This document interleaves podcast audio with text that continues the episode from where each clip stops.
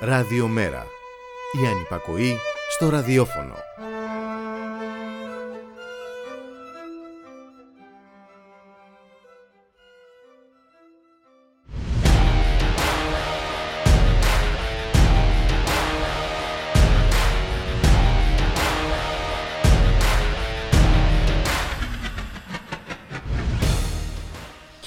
Να πώς συνδέονται όλα, πώς διαφορετικοί κρίκοι αποτελούν μέρος της ηλιδιάς αλυσίδας. Η οικονομική κρίση του 2008 που αντιμετωπίστηκε με περικοπές μισθών, συντάξεων και με το γνωστό ματζούνι της λιτότητας για να μην ξανάρθει, είναι πάλι εδώ και απειλεί για ακόμη μια φορά τους αδύναμους και τα λαϊκά στρώματα αυτού του κόσμου. Και η φτώχεια μας τα πλούτη τους. Σύμφωνα με διεθνή δημοσιογραφική έρευνα, σε μία από τις μεγαλύτερες διαρροές οικονομικών εγγράφων, αποκαλύπτονται ο μυστικός πλούτος και οι συναλλαγές εκατομμυριούχων, παγκόσμιων ηγετών, πολιτικών, επιχειρηματιών και διασημοτήτων. Περίπου 35 σημερινοί και πρώην ηγέτες και περισσότεροι από 300 κρατικοί λειτουργοί εμφανίζονται σε αρχεία υπεράκτιων εταιριών. Και ενώ τα λεφτά τους απαλλαγμένα από τις φορολογικές κοινοτυπίες που αφορούν τους πολλούς, αράζουν στους φορολογικούς παραδείσους, η διάλυση της δημόσιας υγείας μειώνει τις πιθανότητες των ανθρώπων να ζήσουν περισσότερο. Έκθεση που δημοσιεύθηκε από το Πανεπιστήμιο της Οξφόρδης διαπιστώνει πως η μείωση του προσδόκιμου ζωής σε 29 χώρες μεταξύ των οποίων οι Ηνωμένες Πολιτείες, η Χιλή και οι 27 χώρες της Ευρώπης είναι οι μεγαλύτεροι στη σύγχρονη ιστορία. Στη Θεσσαλονίκη, στην πόλη που έχει αύξηση κρουσμάτων και δεν υπάρχουν κρεβάτια στα νοσοκομεία, στην πόλη που οι φασίστες βγήκαν παγανιά τρομοκρατώντας και εγκληματώντας σε βάρος αντιφασιστών και της αριστεράς, στην πόλη που έχει απαγορευτεί η μουσική, η στρατιωτική παρέλαση για την 28η Οκτωβρίου θα γίνει κανονικά, όπως ανακοίνωσε ο Μάκης Βορύδης.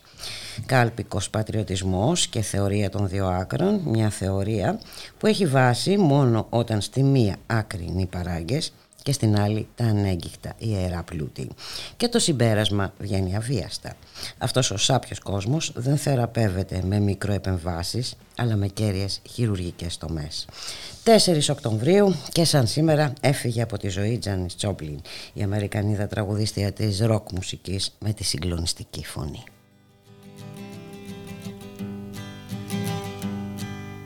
busted flat in Baton Rouge, waiting for a train, I was feeling near as faded as my jeans.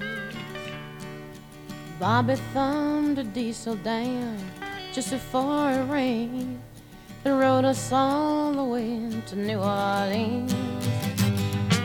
I pulled my harpoon out of my dirty red bandana. I was playing soft while Bobby sang the blues. Windshield wipers slapping time. I was holding Bobby's hand in mine. We sang every song that Javi knew. Freedom is just another word for nothing left to lose. Nothing. I mean, nothing, honey, if it ain't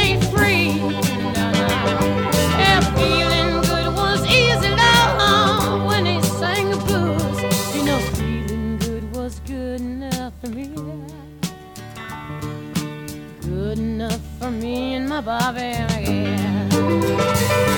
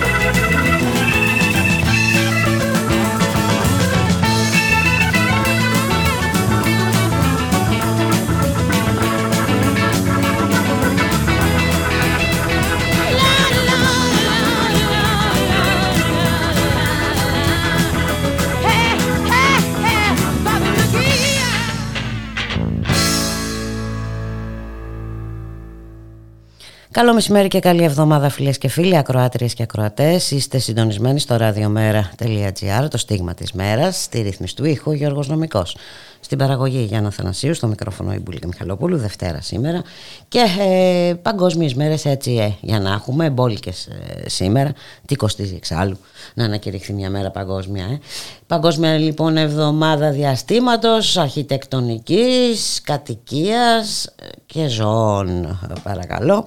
Και σήμερα έχουμε και δύο, έτσι, το, σαν σήμερα μας θυμίζει δύο εμβληματικές ε, ημερομηνίες. Ε, το 1943, σε ομιλία του μπροστά σε συγκέντρωση Γερμανών τοποτηρητών στο κατεχόμενο Πόσνα της Πολωνίας, ο Χάινριχ Χίμλερ περιγράφει την εξολόθρευση των Εβραίων με λεπτομέρειες. Η ομιλία αυτή μαγνητοφωνήθηκε και αποτελέσει σημαντικό αποδεικτικό στοιχείο για τα εγκλήματα στη δίκη της Νιρεμβέργης. Το 1957 από την άλλη εκτοξεύεται στο διάστημα για πρώτη φορά στην ιστορία του ανθρώπου ο σοβιετικός μη επανδρομένος δορυφόρος Σπούτνικ. Και σε αυτό το σημείο να καλωσορίσουμε τον Μιχάλη Κρυθαρίδη, εκπρόσωπο τύπου του Μέρα 25. Μιχάλη, καλό μεσημέρι. Καλό μεσημέρι, Μπουλίκα. Καλή σε πήγα σε ροκ, σε πήγα.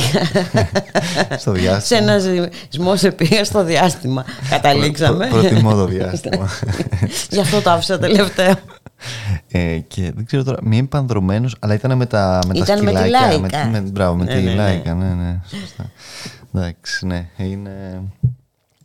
Ας, ε, ας απογειωθούμε πολύ από την σκληρή έτσι, δυστοπική πραγματικότητα που μας ε, προσγειώνει διότι Δυστυχώς ε, είχαμε πάρα πολλά έτσι, φαινόμενα μέσα στο Σαββατοκύριακο που νομίζω ότι πρέπει να μας ανησυχούν όλες και όλους γιατί εντάξει, φαίνεται πως κάποιοι έχουν ε, ξαναβγεί στο, έτσι, στο, στο, στο δρόμο με τους τρόπους με τους οποίους ε, ξέρανε ή είχαν μάθει εν πάση περιπτώσει ε, το, στην, στην πρόσφατη ιστορία μας αναφέρομαι έτσι στα, στα διάφορα αυτά τάγματα εφόδου mm-hmm. της, ε, της ακροδεξιάς τα οποία εντάξει είδαμε το, το Σαββατοκύριακο να έχουν μια πλούσια δραστηριότητα. Ναι, ακριβώς. Ε, στόχος τους φυσικά, ε, έτσι, οι αντιφασίστες και οι αριστεροί. Έτσι, έτσι, ακριβώς. Είχαμε από τη μία το Σάββατο μία κινητοποίηση, βασικά αν τα πιάσουμε και από, με τη σειρά τα πράγματα, είχαμε την Παρασκευή την κινητοποίηση εδώ των εκπαιδευτικών όπου είδαμε εντάξει, την, ε, το, το πώς οι άβρες περιέλουζαν έτσι τους, ε, τους ανθρώπους αυτούς, ε, τα χημικά, τη βία, τα κυνηγητά. Τη βία, τα κυνηγητά. ακριβώς από τα ΜΑΤ με μια πολύ μαζική συγκέντρωση. Είχε αρκετούς ε, εκπαιδευτικούς και ήταν για, το, για, για, για τον αυταρχισμό έτσι, της, της κυρίας Κεραμέως και τις διώξεις οι οποίες έχει κάνει με την αγωγή τώρα που έχει καταθέσει ε, που απεργούν οι εκπαιδευτικοί για την ε, υποτιθέμενη αξιολόγηση την οποία θέλει να κάνει. Έτσι, αξιολόγηση σε, σε, ναι, σε, σε, σε καθηγητές τους οποίους θέλει να κάνουν μαθήματα σε κοντέινερ. Δεν έχει αξιολογήσει πρώτα βεβαίω τον εαυτό της, αλλά αυτό είναι μια άλλη ιστορία. Το Σάββατο λοιπόν Έχουμε μια επίσης πολύ μαζική και πάλι συγκέντρωση στη Θεσσαλονίκη αντιφασιστική τη στιγμή που επίσης κάνουν και μια ε, συγκεντρωσούλα ας πούμε οι διάφοροι ακροδεξιοί. Έτσι. Ανενόχλητη. Ανενόχλητη η μεν πλήρως. Ε, η δε και πάλι χημικά, βία, καταστολή, όλα τα γνωστά. Ε, Προφανώς δεν χρειάζεται να πούμε ποιοι ήταν οι μεν και ποιοι ήταν. Δεν καταλαβαίνει ο κόσμος.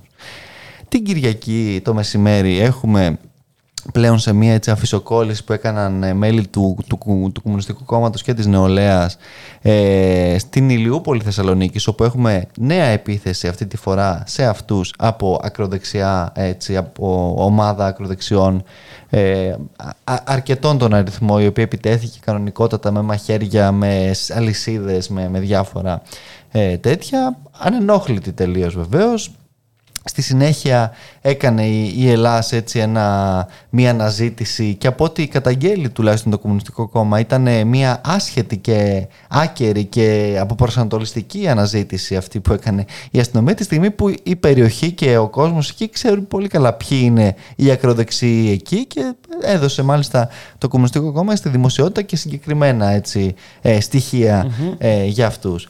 Και το απόγευμα Μπούλικα φαίνεται πως κατεβαίνει και στην Αθήνα αυτός ο, ο συμφερτός πραγματικά όπου έχουμε στο, στο νέο Ηράκλειο σε εκδήλωση που ήταν να κάνει έτσι κερφά μια νέα επίθεση εκεί από ακροδεξιούς. Νομίζω υπάρχει και ένα ε, πολύ χαρακτηριστικό βίντεο το οποίο κυκλοφορεί έτσι στο, στο διαδίκτυο που δείχνει ακριβώς το πώς αυτοί οι άνθρωποι ε, λειτουργούν έτσι και, με, και, και, και, και τι α- αντιλαμβάνονται σε, στο, στον τρόπο με τον οποίο πάση περιπτώσει επιτίθενται στους αντιπάλους τους.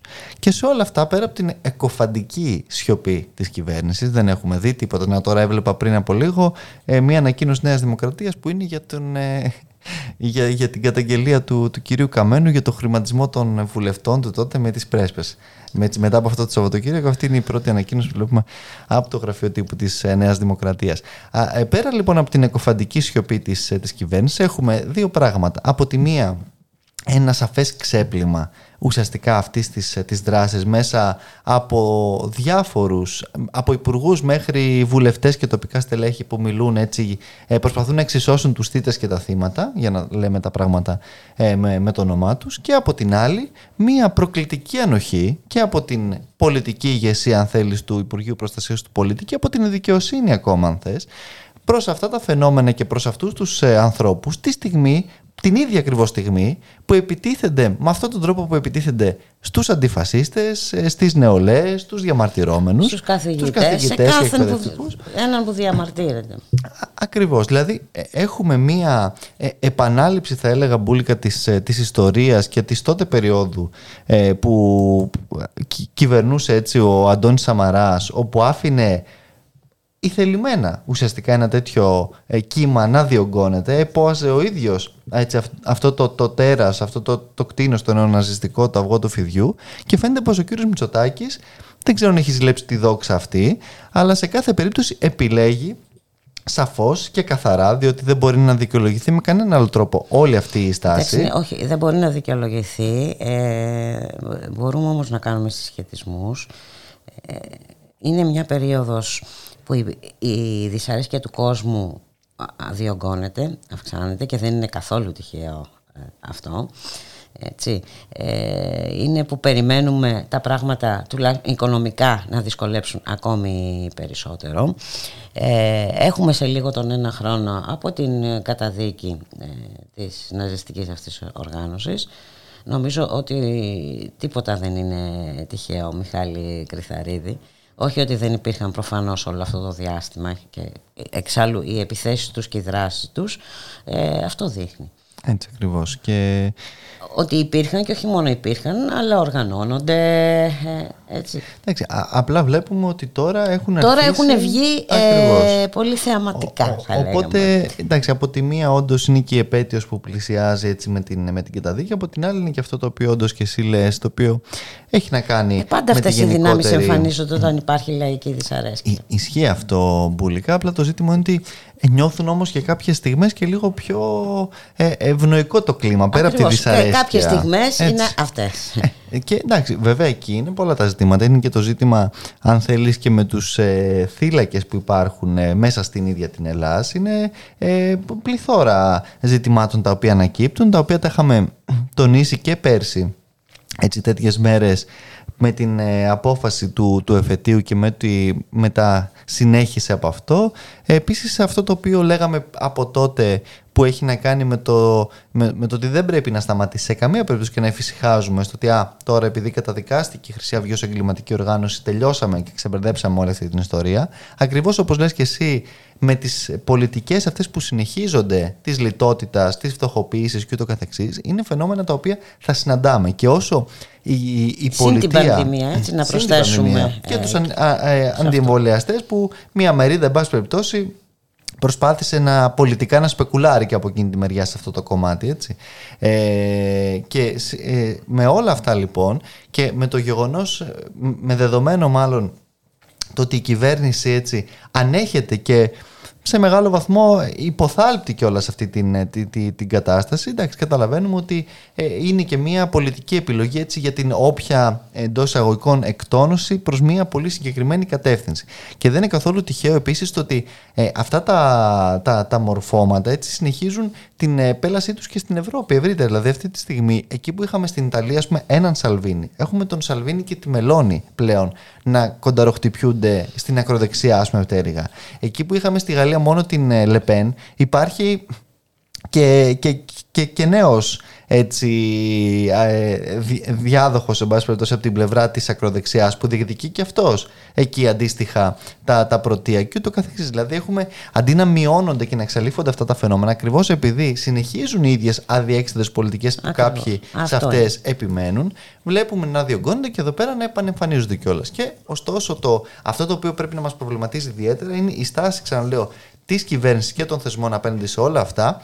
Από την άλλη, το ελπιδοφόρο ε, και αυτό το οποίο πρέπει να κρατήσουμε σίγουρα είναι η στάση της κοινωνίας η οποία νομίζω έχει δείξει με κάθε τρόπο ότι είναι αποφασισμένη να μην αφήσει να ξανασηκώσουν κεφάλι ε, τέτοια φαινόμενα, να μην αφήσει να ξαναδιωγγωθεί αυτό το, το τέρας και το κτίνος που κάποιοι συστηματικά και ε, ε, εσκεμμένα αφήνουν έτσι να, να, να πάρει και πάλι έτσι την, ε, τις όποιες δυνάμεις έχει να ανασκουμποθεί αλλά σε κάθε περίπτωση νομίζω ότι ε, η, η απάντηση πρέπει να είναι ένα ακόμα πιο δυνατό, ένα ακόμα πιο μαζικό, ένα ακόμα πιο ηχηρό αντιφασιστικό κίνημα το οποίο να, ε, δεν πρέπει σε καμία περίπτωση να φοβηθεί όλα αυτά τα φαινόμενα όπως και δεν φοβήθηκε άλλωστε και τα προηγούμενα χρόνια. Εδώ νομίζω ότι η, η ιστορία της χώρας μας στην αντιμετώπιση ε, των ε, τέτοιων ε, φαινομένων και ε, τέτοιας ε, πολιτικής σε πάση περιπτώσει κατεύθυνσης ε, ε, ο- ο- οργανώσεων είναι γνωστή από την ιστορία μας ε, την, την, την παλιά. Δεν σταματάει εδώ. Ξέρουμε και με την κατοχή τι έγινε και μετά και ούτω καθεξής. Οπότε νομίζω ότι ο λαός αυτός δεν θα σταματήσει να μάχεται απέναντι στον, στο φασισμό και νομίζω ότι αυτό δείχνει και η Θεσσαλονίκη, αυτό ε, δείχνει και, και η Αθήνα, δείχνουν και η εκπαιδευτική, δείχνει και η νεολαία και δεν νομίζω ότι θα αφήσουμε μπουλικα τον, ε, τον κύριο Μητσοτάκη ε, να περγάζεται σχέδια μόνο και μόνο για πολύ συγκεκριμένα και όλα πολιτικά ωφέλη, τα οποία στο τέλος της μέρας είναι και ελάχιστα ε, αν το δούμε ε, π- π- πραγματικά, απλά είναι και άλλα ζητήματα τα οποία ανακύπτουν, δεν είναι μόνο ψηφοθυρικό το ζήτημα όπως είπες και εσύ. Και να κα- κάνουμε τώρα ένα μουσικό διάλειμμα.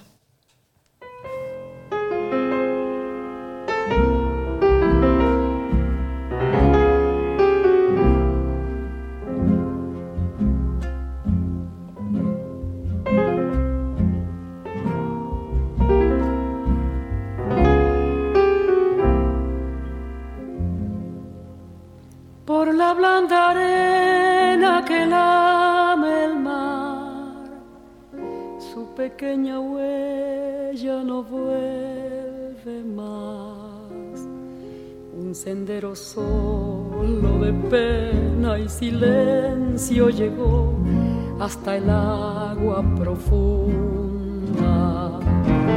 Un sendero solo de penas la espuma.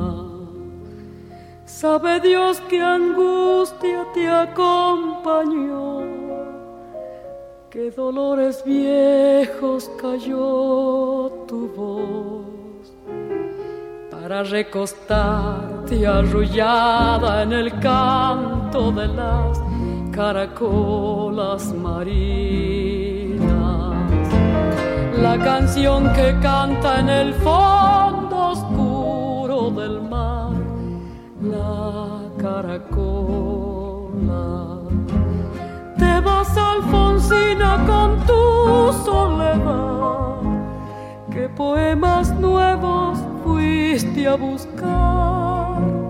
Una voz antigua de viento y de sal te requiebra el alma y la estás hacia allá como en sueños, dormida Alfonsina, vestida.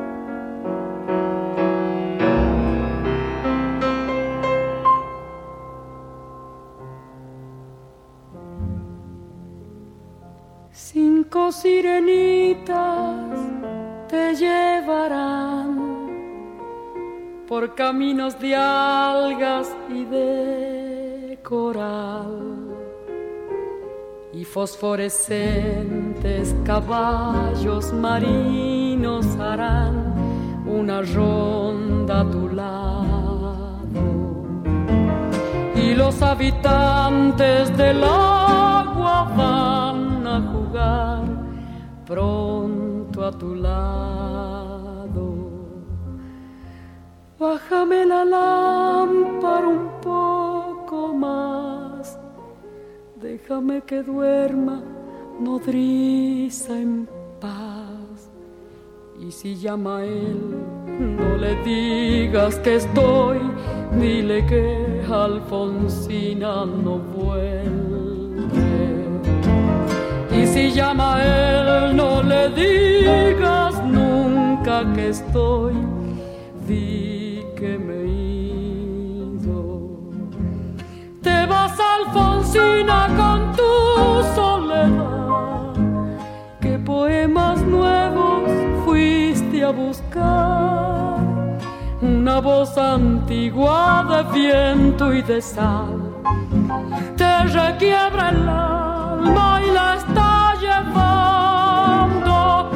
y te vas hacia allá como en sueños, dormida Alfonsina, vestida de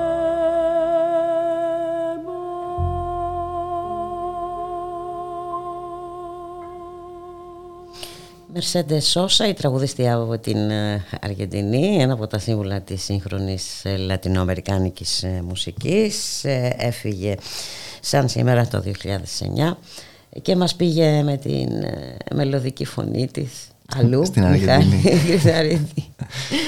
Έτσι. Ε, ναι, εντάξει, έχει και η Λατινική Αμερική εκεί τα δι- διάφορα ζητήματα δυστυχώς και αυτή με, και με τέτοια φαινόμενα και με τον Μπολσονάρο και εκεί νομίζω θα υπάρξουν ε, σχετικά σύντομα πολιτικές εξελίξεις γιατί είχε προ- προσπαθήσει να προλάβει τότε και θυμάσαι και με, με τους θεσμούς και, εκεί και με τα δικαστήρια για να, να μείνει εσαΐ έτσι, ε, δικτάτορα στην, στην περιοχή αλλά εντάξει, εν πάση περιπτώσει ας ελπίσουμε ότι ο, ο λαός εκεί θα, θα, θα, θα γλιτώσει και από αυτά τα δεινά. Εμείς δεν γλιτώνουμε ωστόσο μπουλικα. Υπουργικός Συμβούλιος. Δεν θα γλιτώσουμε συνεδρίασε εύκολα. πριν. Συνεδριάζει βασικά και αυτή την ώρα. Θα γλιτώσουμε εύκολα. Ε, με α, μια σειρά πάλι από νομοσχέδια, το προσχέδιο του προπολογισμού, με τις προοπτικές Μα την- γιατί, για την Μα ελληνική γιατί; Είναι οικονομία. παροδικό φαινόμενο οι ανατιμήσεις μας είπε ο Υπουργός Οικονομικών. Ναι, ναι, καλά. Ε, βέβαια, αλλά και ξέρεις, είναι και οι γενικότερες ε, στοχεύσεις τους πέρα από την παροδικότητα αυτού του φαινομένου. Ε, εντάξει, δυστυχώς πολλά τα μέτωπα και, και εκεί είναι και ο ποινικός κώδικας που έρχεται. Κάτι ακούμε πάλι για τις λαϊκές αγορές που ξαναφέρνουν. Είναι, είναι ασταμάτητη πραγματικά τη στιγμή που. Όχι, δεν θα σταματήσουν πουθενά. Ναι, ναι. Τη στιγμή που ο κ. Εκτός αν Βορύδης σταματήσουμε μας εμείς. είπε ότι θα γίνουν και οι παρελάσεις παρα- ε, κανονικά. βέβαια, και, οι αλλήμον εορ- ότι. και οι εορτασμοί του Αγίου Δημητρίου στη Θεσσαλονίκη τη στιγμή που έχουν κλείσει τη Θεσσαλονίκη σε mini lockdown, έτσι η μουσική απαγορεύεται. Δεν ξέρω τουλάχιστον οι ψαλμοί και τα εμβατήρια αν θα, θα, θα μπορέσουν να ακουστούν εκείνες τις μέρες, διότι... Ε, εντάξει, δεν- δεν- δεν- Νομίζω γι' αυτά δεν θα υπάρξει Γι' αυτό δεν θα περιορισμός. υπάρξει περιορισμός, έτσι. Ε, εντάξει, πραγματικά και επίσης ένα άλλο ε, ζήτημα το οποίο υπάρχει νομίζω είναι και το ζήτημα των, ε, των πανεπιστημίων όπου και εκεί βλέπουμε καταρχάς δεν, δεν υπάρχει μια γενικότερη θα έλεγα ε, κατεύθυνση ο καθένας ψηλοαποφασίζει για το τμήμα του αυτό το οποίο θέλει αλλού δέχονται τα μεν υγειονομικά πρωτόκολλα αλλού τα δε Εντάξει, είναι πολλά τα, τα, τα ζητήματα. Εμείς έχουμε πει έτσι ότι αν ένα πράγμα σίγουρα πρέπει να γίνει, να ανοίξουν ε, τα, τα, τα πανεπιστήμια. Δεν πρέπει και πάλι οι φοιτητές να, να μην ε, πάνε έτσι μα στον, δύο στο χρόνια φυσικό δεν έχουν ακριβώς λειτουργήσει τα- τα κοινωνικό τους πανεπιστήμια. ε, χώρο. Από εκεί και έπειτα αυτό για μας, όπως λέγαμε ε, και για τα σχολεία, θα πρέπει να συνεπάγεται ένα δίκτυο έτσι για τεστ, ένα δίκτυο για rapid test, όχι βεβαίως self-test και όλα αυτά τα οποία βλέπουμε. Ανταυτού η κυρία Κεραμέως επιλέγει και καλά να εκβιάσει τους ε, φοιτητές ε, μέσα από την ανύπαρξή των τεστ για να εμβολιαστούν. Τώρα αυτή τη λογική πραγματικά μόνο η κυρία Κεραμέως πρέπει να την καταλαβαίνει και ίσως και ο κύριος Μητσοτάκης. Σε κάθε περίπτωση Ε, πρέπει να δούμε και εκεί τι θα γίνει, διότι εντάξει, είναι με, μεγάλος έτσι και αυτός ο, ο, ο, ε, ο, ο πληθυσμός, ο φοιτητικός πληθυσμός, ε, παρά το γεγονός ότι προσπάθησε βεβαίως η κυβέρνηση να το μειώσει όσο μπορούσε με τις 40.000 που άφησε Εκτός ανώτατη εκπαίδευσης, είναι και η ακαδημαϊκή, είναι ό, όλη, αυτή, όλη αυτή η κοινότητα η οποία επίσης θα πρέπει με, με ασφάλεια έτσι, υγειονομική ε, να γυρίσει επιτέλους στα αμφιθέατρα και να πάψει η, αυτή ουσιαστικά η, η, τακτική της κυβέρνησης μέσα από διάφορες πολιτικές που, που στο τέλος της μέρας οδηγούν πολύ είτε στο κλείσιμο των σχολείων είτε των πανεπιστημίων. Εκτός βέβαια αν είναι και αυτή και αυτή εξ αρχής και η στόχευσή τους δεν ξέρουμε.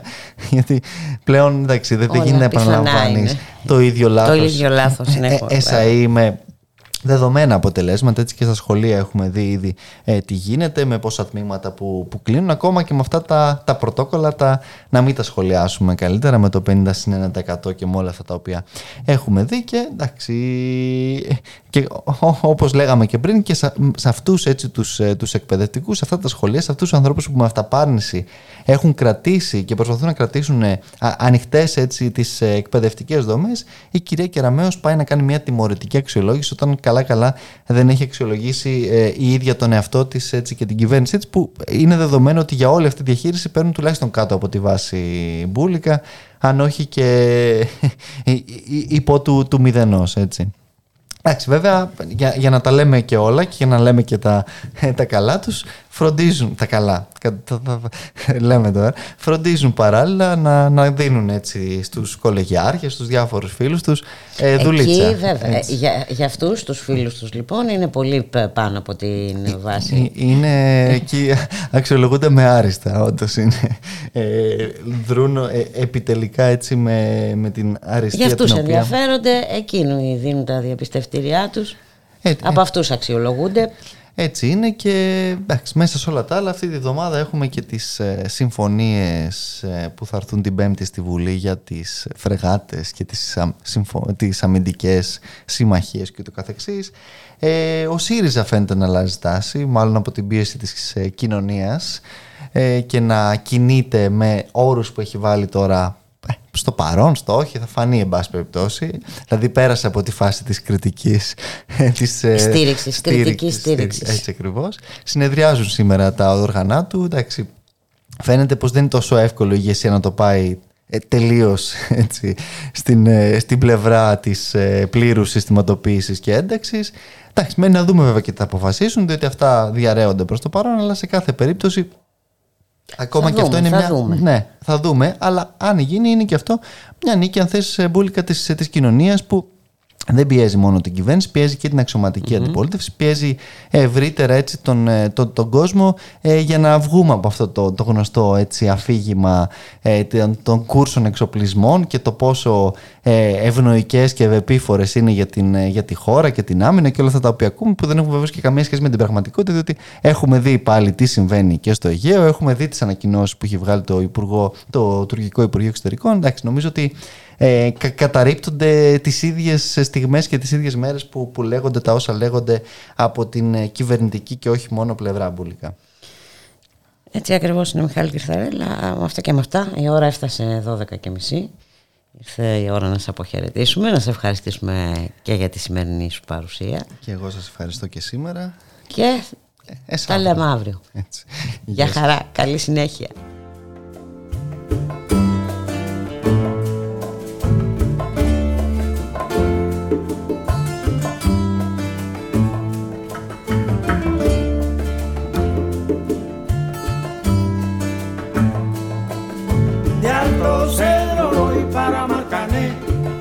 Puerto voy para Mayarín.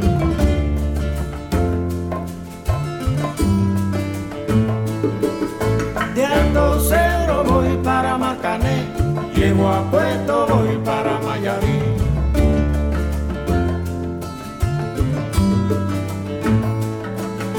De Alto voy para Marcané, llego a Puerto voy para Mayarín.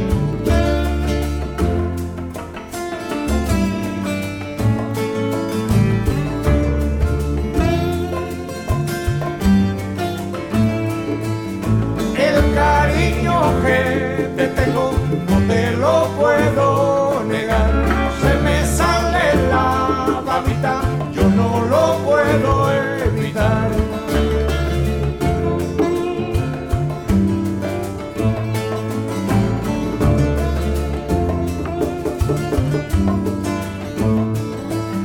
Cuando Juanica y Chan Chan en el mar servían arena, como sacudí el jibe a chan chan le daba pena.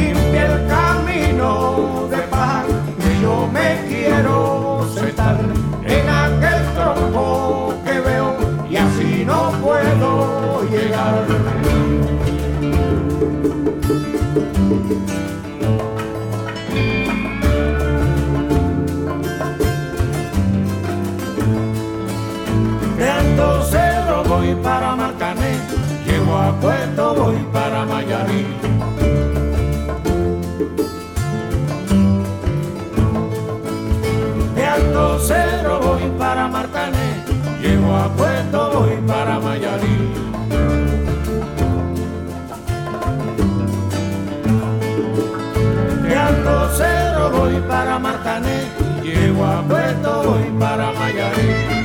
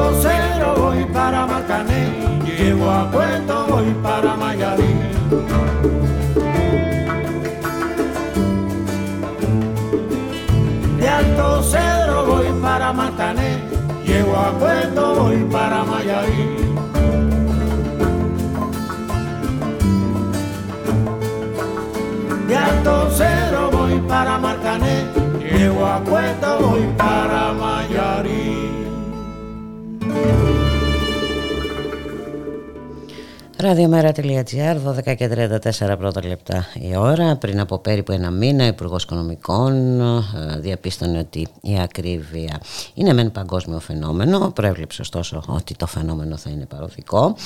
Ε, λάθος πρόβλεψη. Ε, και τώρα ε, το Οικονομικό Επιτελείο προσπαθεί ε, να βρει ε, τρόπους ε, για τη στήριξη των οικοκυριών ε, που θα πληρώσουν εκτός από τους λογαριασμούς φωτιά αλλά ε, θα βλέπουν και τις τιμές των προϊόντων να αυξάνονται. Να καλωσορίσουμε σε αυτό το σημείο τον καλό συνάδελφο Αλέξανδρο Κλώσσα. Γεια σου Αλέξανδρε, καλό μεσημέρι. Καλό μεσημέρι, καλή εβδομάδα. Καλή εβδομάδα. Λοιπόν, ε, κάτι μας θυμίζει όλο αυτό που ζούμε σήμερα και οι προβλέψεις, οι δυσίωνες κτλ. κτλ. Κάτι μας θυμίζει από το παρελθόν. Δεν ξέρω, εγώ τουλάχιστον θυμήθηκα ε, το 2008, την κρίση, αυτή την κρίση που αντιμετωπίστηκε υποτίθεται με κάποιο τρόπο, αλλά τη βλέπουμε συνεχώς να επαναλαμβάνεται. Ναι. Κοίτα, ε, ε, παρακολουθούμε ένα φαινόμενο που δεν ε, μας πιάνει εξαπίνης, δηλαδή εδώ και πολλούς μήνες ε, διαβάζουμε αναλύσεις από ειδικούς, από ξένους οίκους, από αναλυτές, από ανθρώπους της αγοράς, ότι η αντίδραση της αγοράς και των τιμών μετά την κάμψη της, του, του πολύ μεγάλου κύματος επικινδυνότητας από την πανδημία θα είναι μάλλον ανησυχητική για την ε, παγκόσμια οικονομία καθώς είναι λογικό ε, ένα κομμάτι ολόκληρο της οικονομίας είχε πάυσει τους προηγούμενους μήνες εξαιτίας της πανδημίας και αυτό ε, θα έφερε να ταράξει στην αγοράς, στην κανονικότητα της λειτουργίας της αγορας όταν θα επιστρέφαμε σιγά σιγά σε κανονικούς ρυθμούς.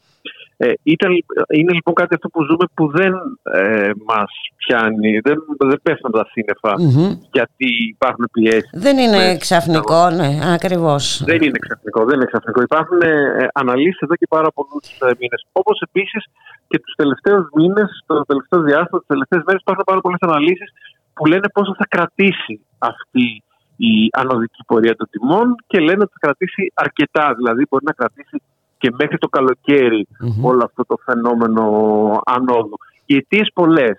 Ε, Όλα αυτά, ε, ναι, θα μου πεις το, για τις αιτίες. Πράγμα που σημαίνει, θέλω να πω, ότι εφόσον υπήρχαν αυτές οι προβλέψεις, αναμενόμενο ήταν. Δηλαδή, δεν χρειάζεται για να είσαι οικονομικός αναλυτής για να καταλάβεις ότι όταν δεν έχει λειτουργήσει ένα χρόνο η οικονομία θα έχουμε προβλήματα στη συνέχεια. Ακριβώς. Ε, Παρ' όλα αυτά όμως δεν, ε, δεν έχουν ληφθεί τα απαραίτητα μέτρα.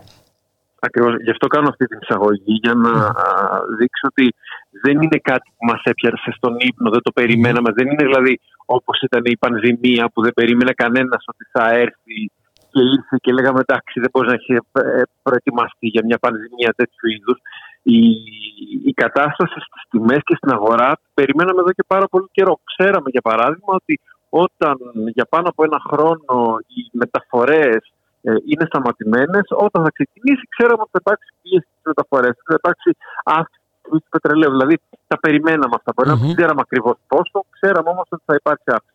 Άρα, θα έπρεπε να υπάρχει ήδη έτοιμο ένα ανάχωμα ε, στην ε, ελληνική οικονομία, ώστε να μπορέσουμε τουλάχιστον το πρώτο κύμα της ε, ανόδου των τιμων να μπορέσουμε να το αντιμετωπίσουμε.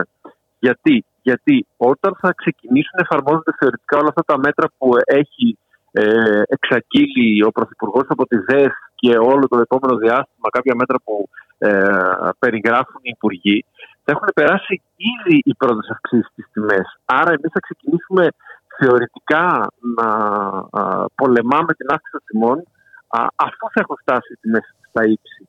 Ε, και θα πολεμάμε απλά να μην ανέβουν και αλλο Ήδη, για παράδειγμα, που ανοίγει ε, τον λογαριασμό ε, της ε, ΔΕΗ ή της ΕΙΔΑ που βλέπει ότι...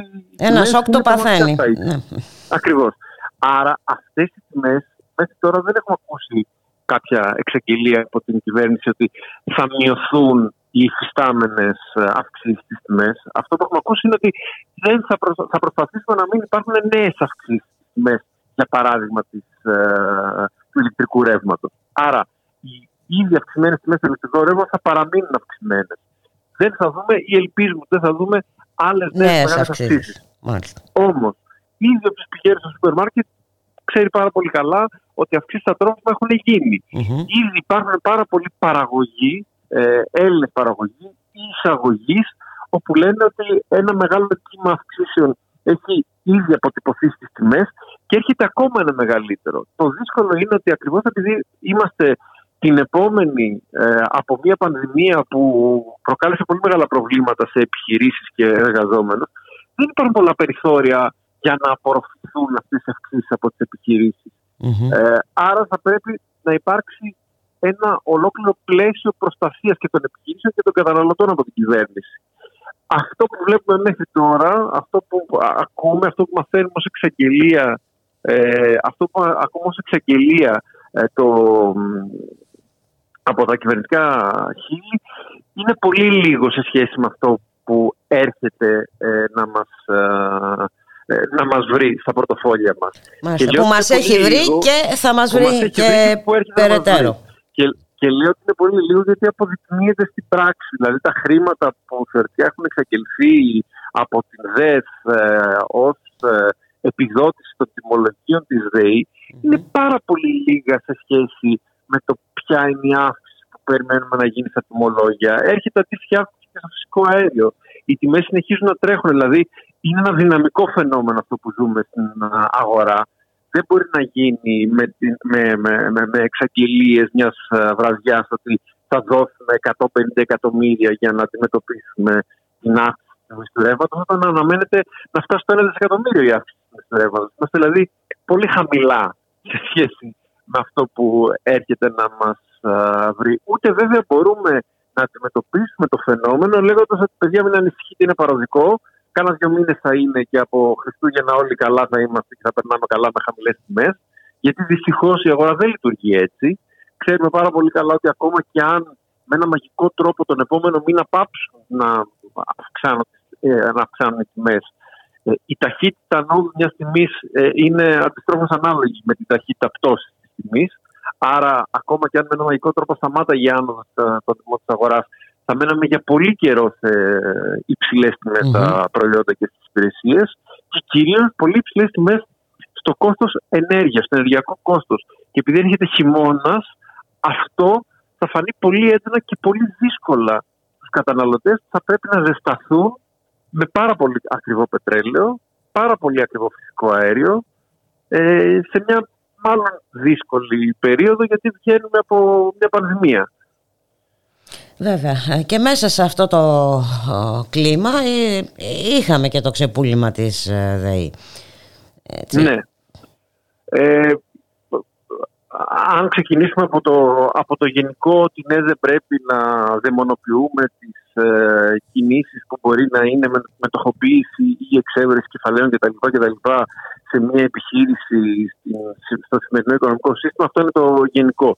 Το ειδικό είναι ο χρόνος, δηλαδή γιατί τώρα. Ναι, και το ναι. ακόμα πιο ειδικό είναι ο τρόπος. Με ποιο τρόπο έγινε αυτό. Δηλαδή, Όταν θα μπορούσε να, δεν ξέρω, κάπως ε, να, να, να λειτουργήσει σαν εργαλείο κατά της της ακρίβειας. Ε.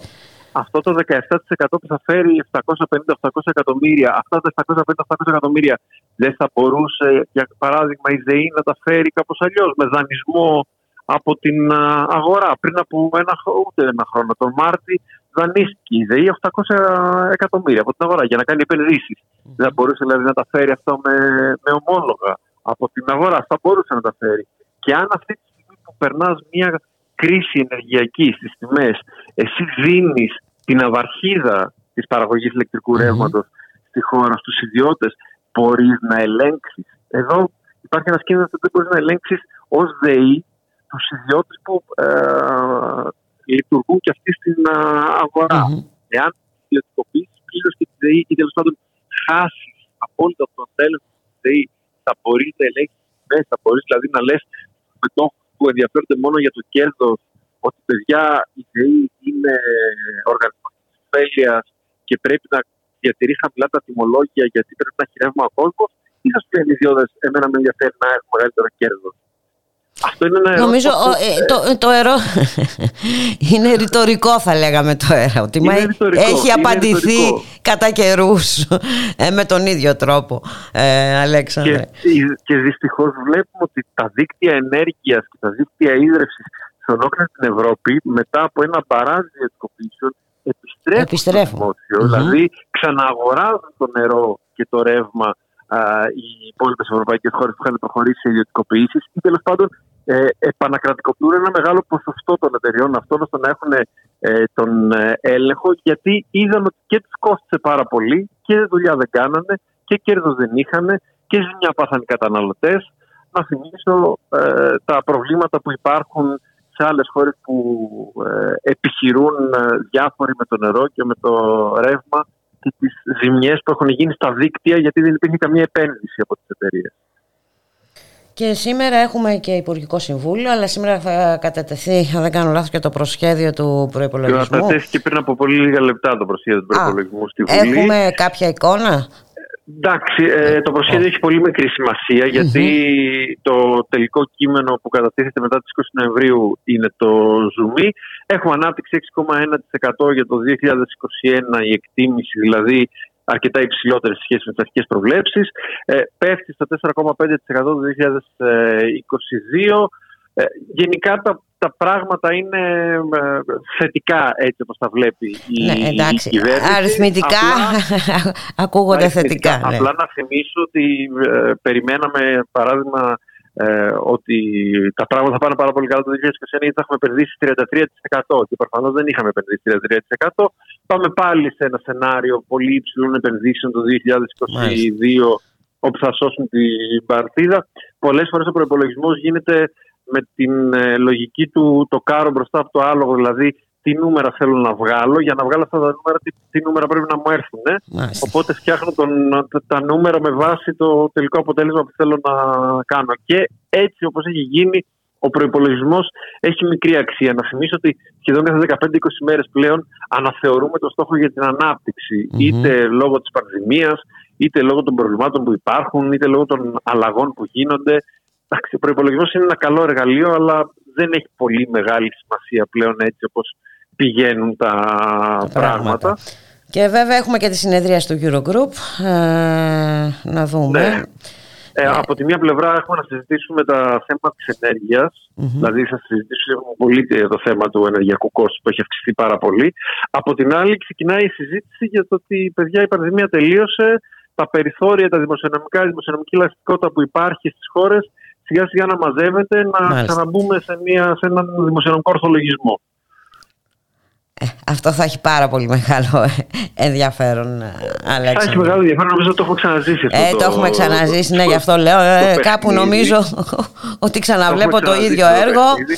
Ναι. Και περιμένουμε Και πολύ είναι μεγάλη- και οι με συνθήκες πολύ μεγάλο χειρότερες, ενδιαφέρον. έτσι. Ε, Βέβαια, με πολύ μεγάλο ενδιαφέρον να δούμε στη συμφωνία της Γερμανίας εκεί μεταξύ των τριών, εάν ο φιλελεύθερος που θα μπει στην κυβέρνηση θα πάρει το Υπουργείο Οικονομικών. Αυτοί που ξέρουν λένε ότι ο Σόιμπλε μπροστά του είναι απλή οδοντόκρεμα. Είναι Οχ. απλά γελάγαμε με το Σόιμπλε. Δεν είχαμε γελάσει και τόσο, φαντάσου τώρα δηλαδή, ε. Γι' Θρίλερ. αυτό λέω, γι' Ε, αυτό δηλαδή, λέω, γι' α, αυτό ωραία, ένα ενισχυμένο θρίλερ. Έτσι. θα τα δούμε όλα αυτά, Αλέξανδρε. Θα τα δούμε, ε, θα προς τα το δούμε. παρόν, εντάξει, καλά είναι που δεν έχουμε ακόμα νέο Γερμανό Υπουργό Πολύ Οικονομικών. καλά είναι. Πολύ καλά είναι. Περιμένουμε να δούμε. Δυστυχώς έτσι είναι η Ευρώπη. Είναι γερμανοκίνητη. Ε, ναι, έτσι ακριβώς. Ε, τώρα με και οι άλλοι τι κάνουν, ε, δεν κάνουν και πολλά πράγματα. Τέλος πάντων, Δεν αυτή κάνουν είναι πολλά, μια περιμένουν. α, άλλη στάξη συζήτηση. Να σε ευχαριστήσουμε πάρα πολύ για την κουβέντα, για τη ευχαριστώ. συνομιλία. Εγώ ευχαριστώ. Να είσαι καλά. Καλό απόγευμα, μεσημέρι. καλή συνέχεια. Γεια. You'll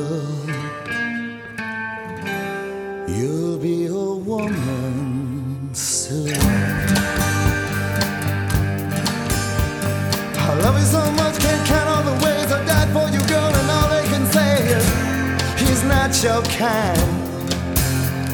They never get tired of putting me down, and I never know when I come around what I'm gonna find.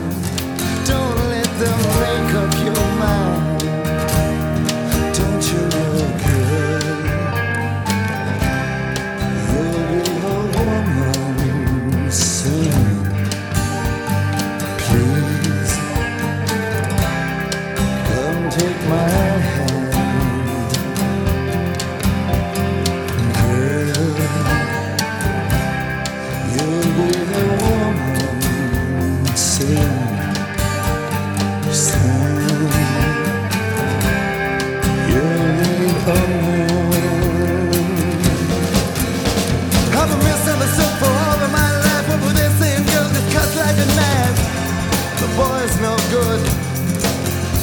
Well, I finally found what I'm looking for. But if they give a chance, I'll it for sure.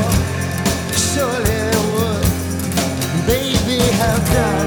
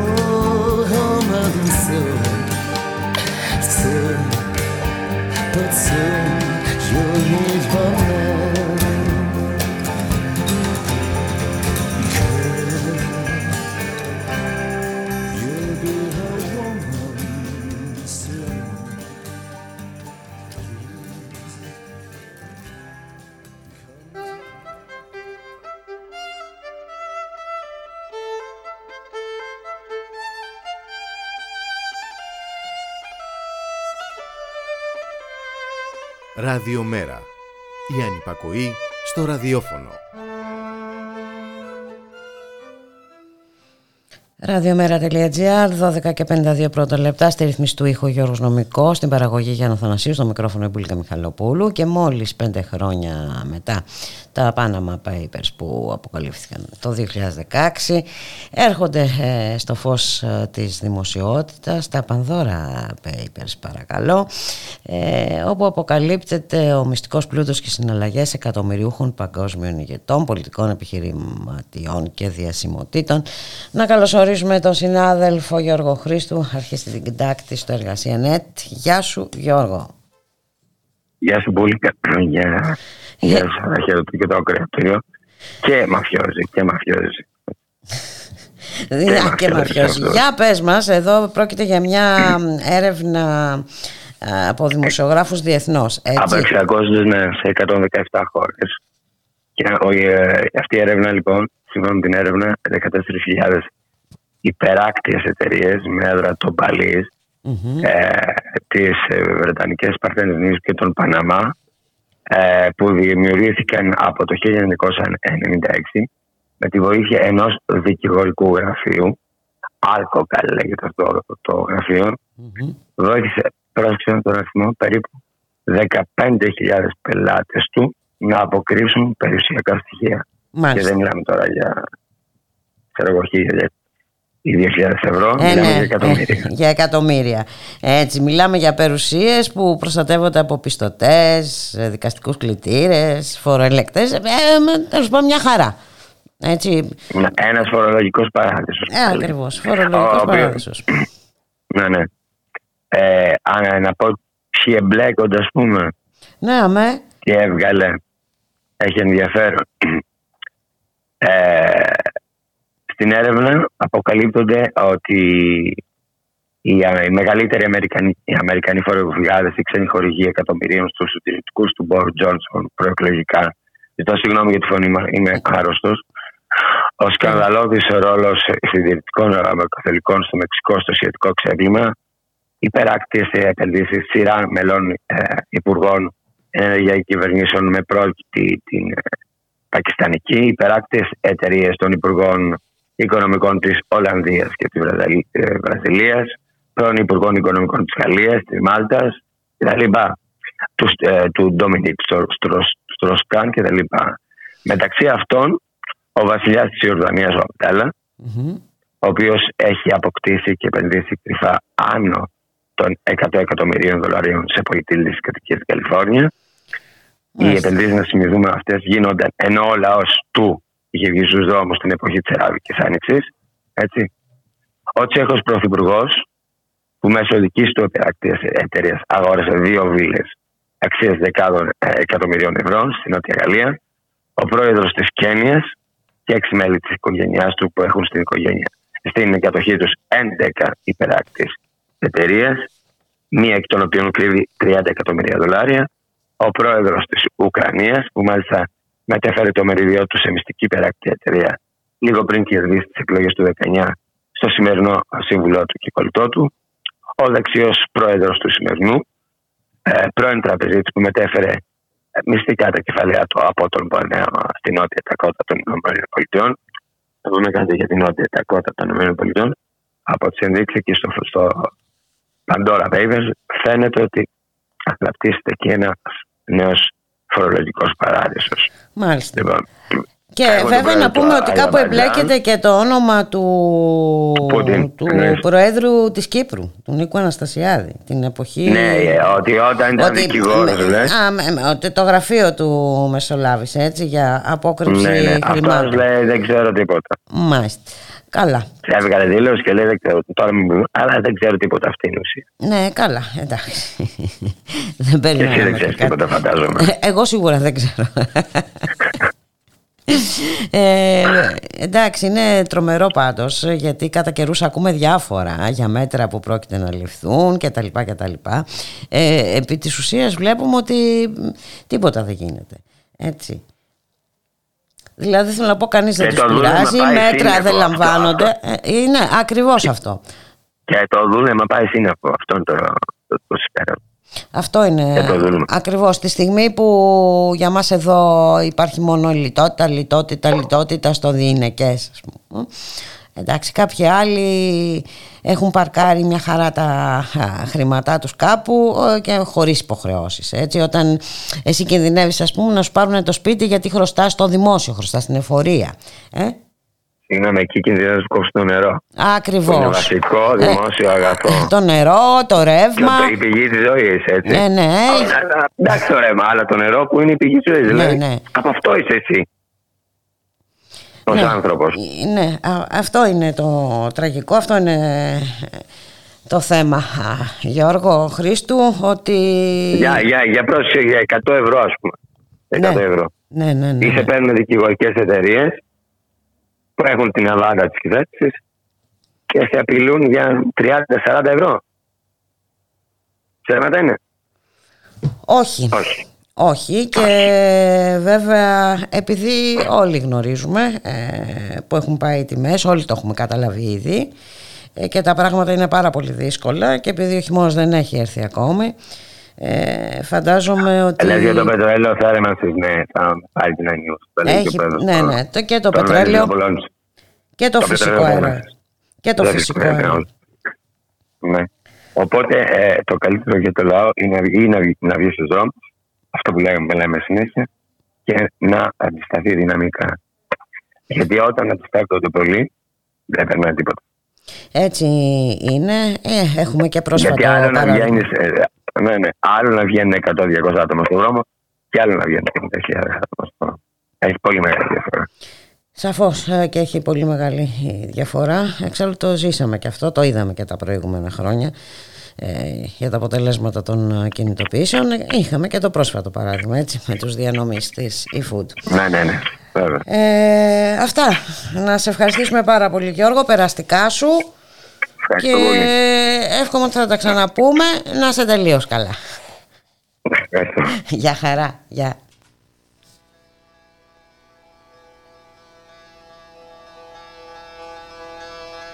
Well,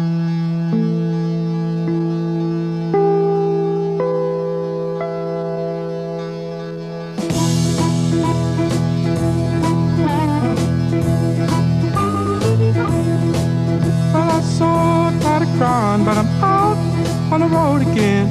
I'm on the road again.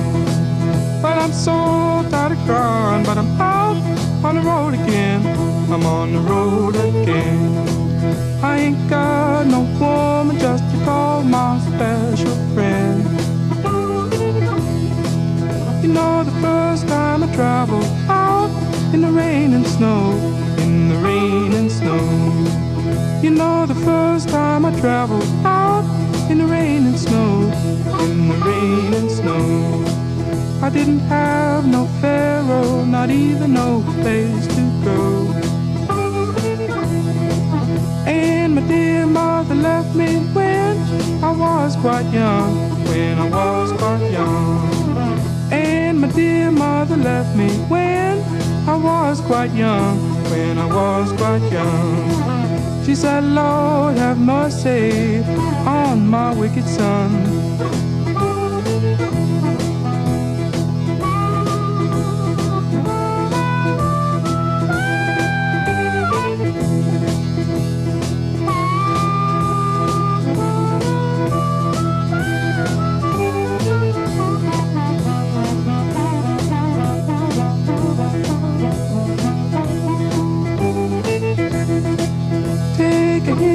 Hint mama, please.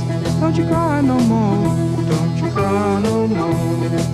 Take a hint from your mama, please. Don't you cry no more. Don't you cry no more. Cause it's soon one morning. Down the road I'm gone. But I ain't going down that long old lonesome road down that long old lonesome road all by myself. I can't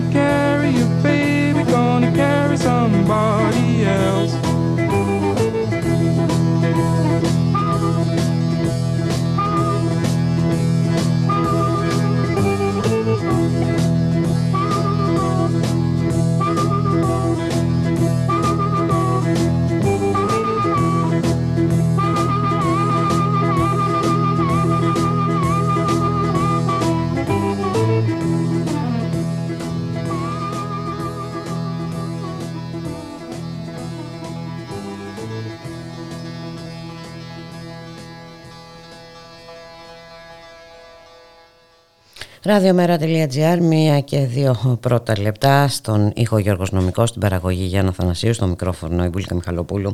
Και τις τελευταίες μέρες παρατηρούμε μια έξαρση της εγκληματικής δράσης των φασιστών.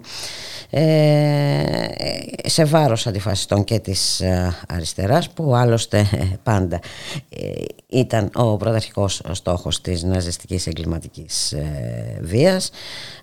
αυτή η δράση μας παραπέμπει στο όχι και πολύ μακρινό παρελθόν. Να καλωσορίσουμε τον κύριο Κώστα Παπαδάκη, τον δικηγόρο Κώστα Παπαδάκη. Καλό μεσημέρι, κύριε Παπαδάκη. Καλή, καλό μεσημέρι. Ευχαριστώ και για τη φιλοξενία και για την ανταπόκρισή σας στο ζήτημα αυτό. Ε, άλλη μόνο. Το θέμα είναι ότι ε, σαν να βλέπουμε επανάληψη του παρελθόντος, ε, κύριε Παπαδάκη, μας θυμίζει την, την περίοδο 12-13 ε, όπου είχαμε ανάλογες επιθέσεις ε, εγκληματικές. Και εμάς το ίδιο και επειδή, δεν, επειδή ξέρουμε που κατέληξε η περίοδος αυτή και δεν θέλουμε άλλους νεκρούς, γι' αυτό το λόγο καλούμε την κυβέρνηση να αναλάβει τις ευθύνες της και η κυβέρνηση και η εισαγγελία και η αστυνομία. Γιατί αυτά κάνανε και τότε και τους αφήνανε και έτσι ε, χάσαμε το Λουκμάν και το Φίσα.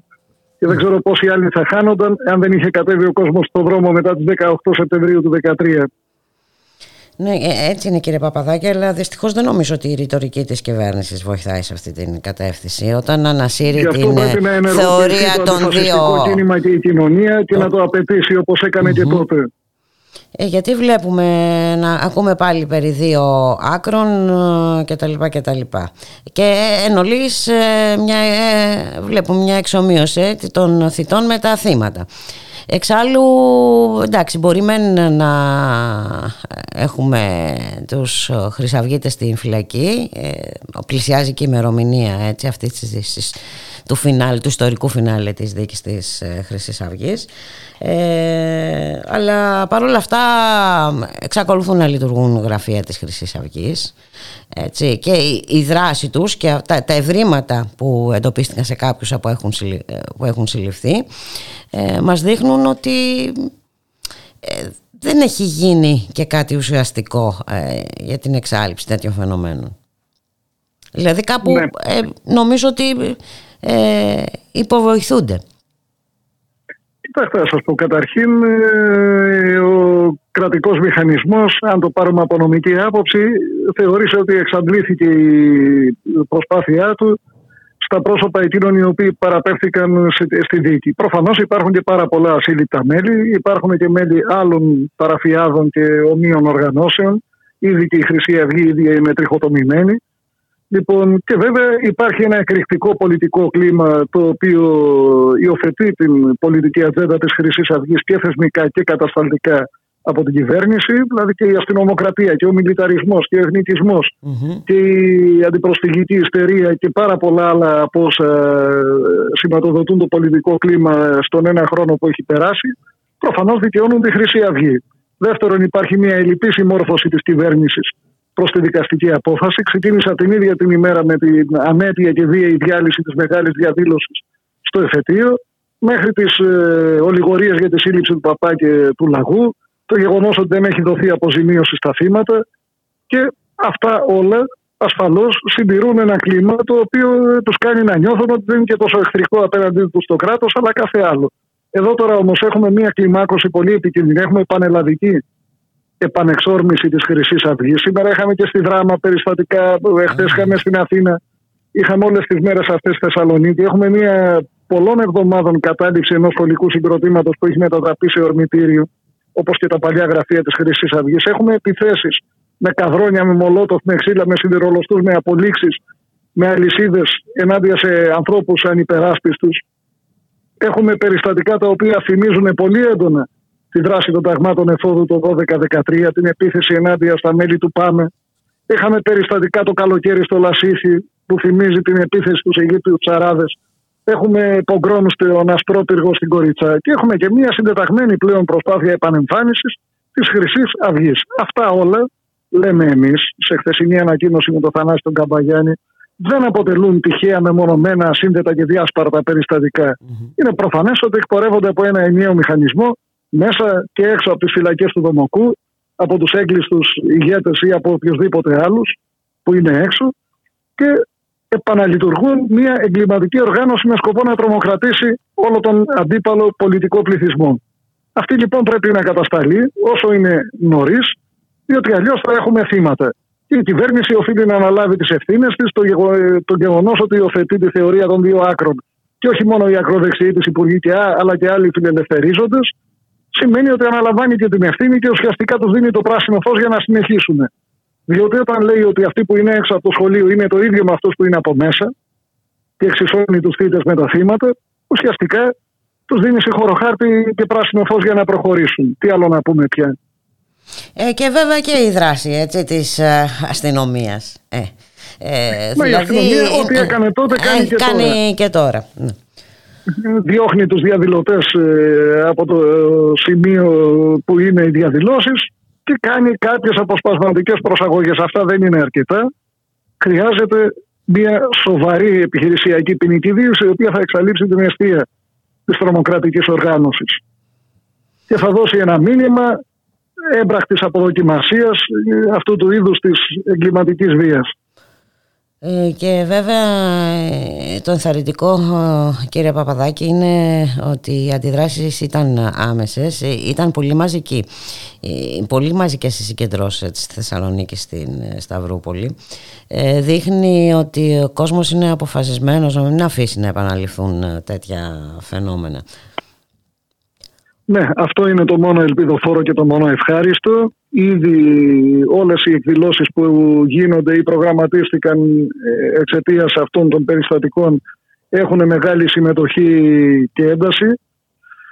Εγώ ε, καλώ και από τη μεριά μου όλο τον κόσμο στην Αθήνα να συμμετάσχει το Σάββατο στις 9 Οκτωβρίου στις 3 η ώρα στην Ομόνια στο μεγάλο αντιφασιστικό συλλαλητήριο με την ευκαιρία του ενός χρόνου από τη δίκη της Χρυσής Αυγής και για τη συμπαράσταση στους πρόσφυγες που πλέον αποκτά και διαστάσεις καταγγελίας της επανεμφάνισης της Χρυσής Αυγής με όλα αυτά τα περιστατικά και στις άλλες πόλεις της Ελλάδας και παντού. Μόνο ο λαός στον δρόμο θα υποχρεώσει την κυβέρνηση να κάνει αυτό που πρέπει να κάνει.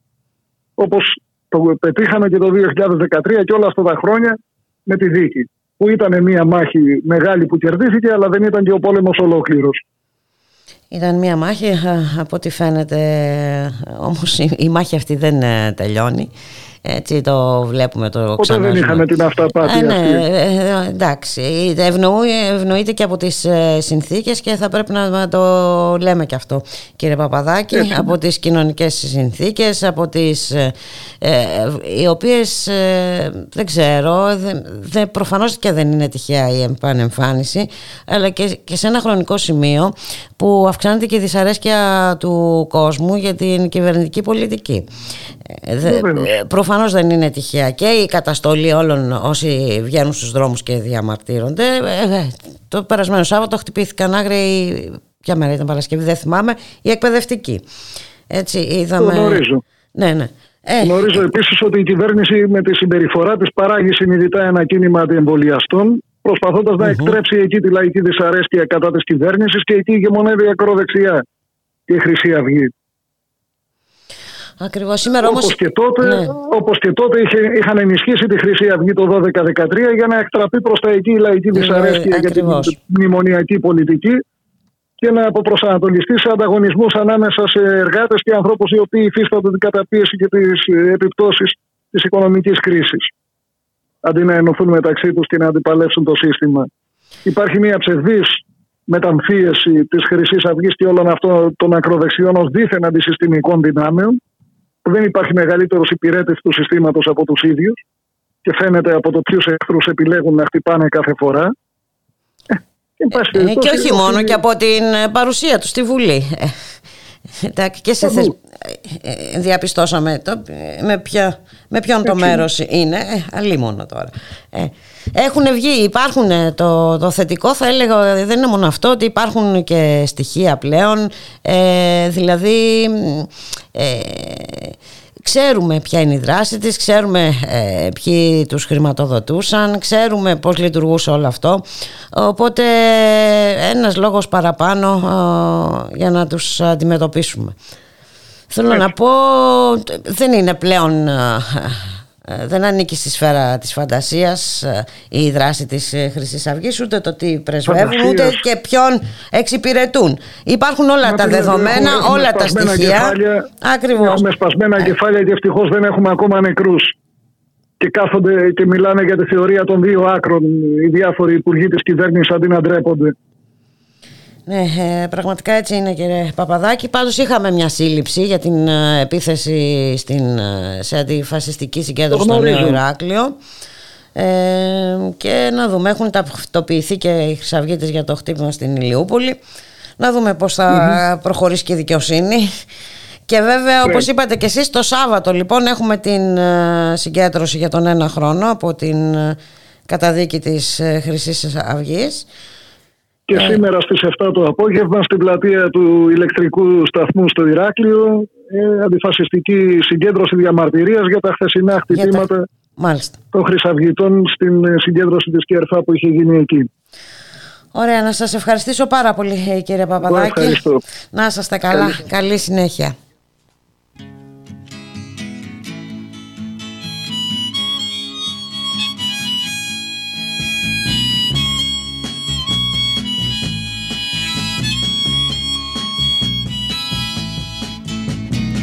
There must be some way out of here.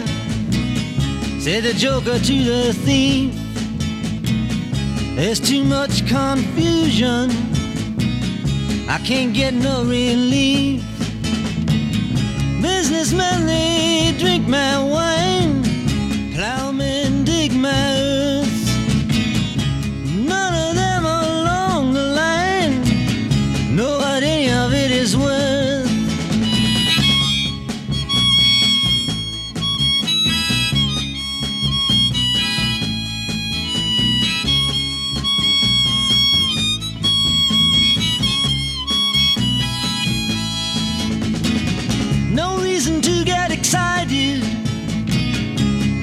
The thief he kindly spoke.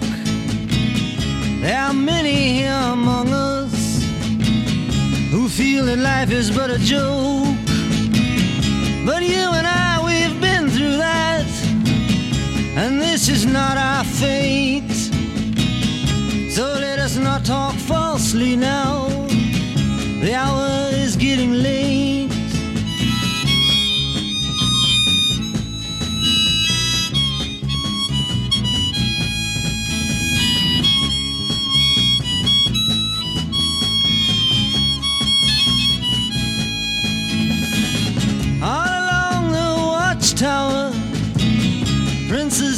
the view.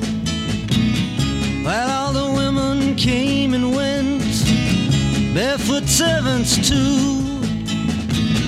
Outside in the distance, a wild cat did growl.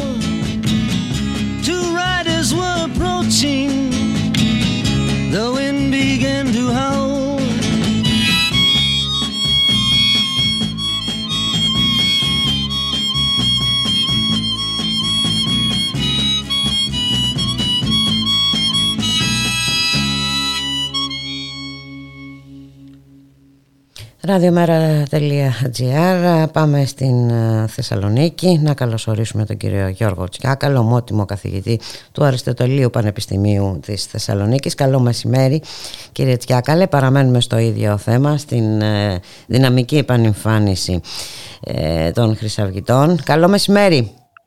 Καλό μεσημέρι και σε εσάς, τι ακροατές και ακροάτριες. Λοιπόν, ε, τις τελευταίες ε, μέρες ε, κάπως αναβιώνουμε ε, εποχές 2012-2013. Ε, Ναι, τουλάχιστον αυτό προσπαθεί να κάνει η Χρυσή Αυγή και οι δικές της ομάδες. μμμ. Ε, βρίσκει το έδαφος όμως, ε, κύριε Τσιάκαλε. Κοιτάξτε, βρίσκει μια περιραίουσα ατμόσφαιρα που της δίνει τη δυνατότητα να θεωρεί ότι μπορεί να επανέλθει.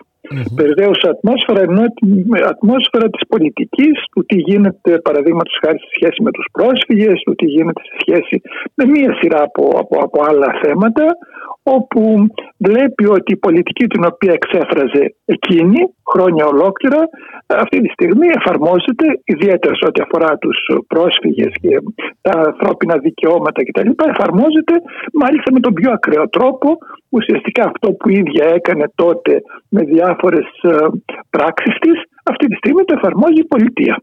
Γιατί λοιπόν να μην νιώθουν τα ορφανά της αυτή τη στιγμή ότι μπορούν στον, στην επέτειο του ενός χρόνου από την καταδίκη της Χρυσής Αυγής ως εγκληματική ε, γιατί να μην θεωρούν ότι μπορούν πάλι να ξαναζωντανέψουν.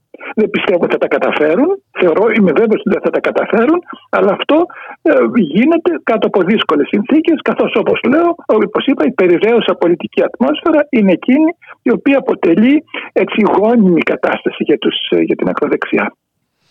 Ε, και η περιραίουσα κατάσταση πολιτική και βέβαια και οι συνθήκες, ε, στην, οι κοινωνικές συνθήκες και η, θα έλεγα ότι παίζει ρόλο και η δυσαρέσκεια που αρχίζει να αυξάνεται προς την συγκεκριμένη πολιτική της κυβέρνησης έτσι, περνάμε σε μια δύσκολη φάση και βέβαια και εν μέσω πανδημίας και από την άλλη η ρητορική της ε, κυβέρνησης ε, είναι αυτή ε, που τους υποβοηθά. Έτσι, το να ε, ταυτίζεις το θήτη με το θύμα. να Ναι. μιλάς, να κάνεις λόγο πάλι για θεωρία των δύο άκρων. Ναι, αλλά είναι αυτό ακριβώς που ονόμαζα περιραίωσα πολιτική ατμόσφαιρα. Γιατί η, η- αυτό που συμβαίνει αυτή τη στιγμή με τα διάφορα αυτά που ονομάζονται εθνικιστικά κινήματα κτλ. έχουν σχέση με πολιτικές ε, συνθήκες. Γιατί; Γιατί στην πραγματικότητα βλέπετε ξεκινάνε από σχολεία. Τα σχολεία δεν είναι εκείνο το οποίο ε, έρχεται σε σύγκρουση με την κυβέρνηση, δεν είναι κάτι το οποίο αποτελεί πρόβλημα. Οι χρυσαυγίτες παραδείγματος χάρη στα ΕΠΑΛ έρχονται και συγκρούονται με εκείνους που λένε ότι δεν επιτρέπεται να θυσιάζονται οι μαθητές με αυτό που ονομάστηκε ε, ελάχιστη Βάση βάση εισαγωγής. έτσι, προ- προ- στα- εισαγωγής. Με αυτούς συγκρούονται, αυτούς δέρνουν. Αυτούς οι οποίοι μοιράζουν ανακοινώσεις στις οποίες εμφανίζονται όλα τα επιχειρήματα γιατί αυτό είναι τραγικό για τους μαθητές. Αυτή τη στιγμή δηλαδή, τη στιγμή που είχαμε καταλήψει σε ορισμένα λύκεια, τις οποίες εγώ σε, μια, σε πολλές μου συνεντεύξεις έχω πει ότι είναι απόλυτα δικαιολογημένες και αλίμονο αν τα παιδιά του λυκείου δεν αντιδρούσαν σε αυτό το οποίο είναι ε, ουσιαστικά α- απίστευτο για την, για την Ευρώπη, δηλαδή να λες ότι μπορούν να μείνουν τμήματα ε, άδεια, δηλαδή τμήματα τα οποία έχουν προετοιμαστεί με τα χρήματα των Ελλήνων φορολογουμένων και που λέει ότι σας δίνουμε αυτές τις συνθήκες τις οποίες χρειάζεστε. Αυτό τουλάχιστον λέει το Υπουργείο όταν αποφασίζει και λέει ότι εκεί θα μπουν 200 άτομα και δεν μπαίνει κανένα απολύτως. Όταν το Υπουργείο αποφάσισε και είπε θα μπουν 200 άτομα στο Πανεπιστήμιο και επειδή μπήκε η ελάχιστη βάση εισαγωγής δεν μπαίνει ούτε ένα μέσα, σημαίνει τα χρήματα που δόθηκαν στους φορολογουμένους για αυτά, τα, για να δημιουργηθούν, ότι πάνε χαμένα. Και το Υπουργείο χαίρεται ότι το κάνει αυτό το πράγμα.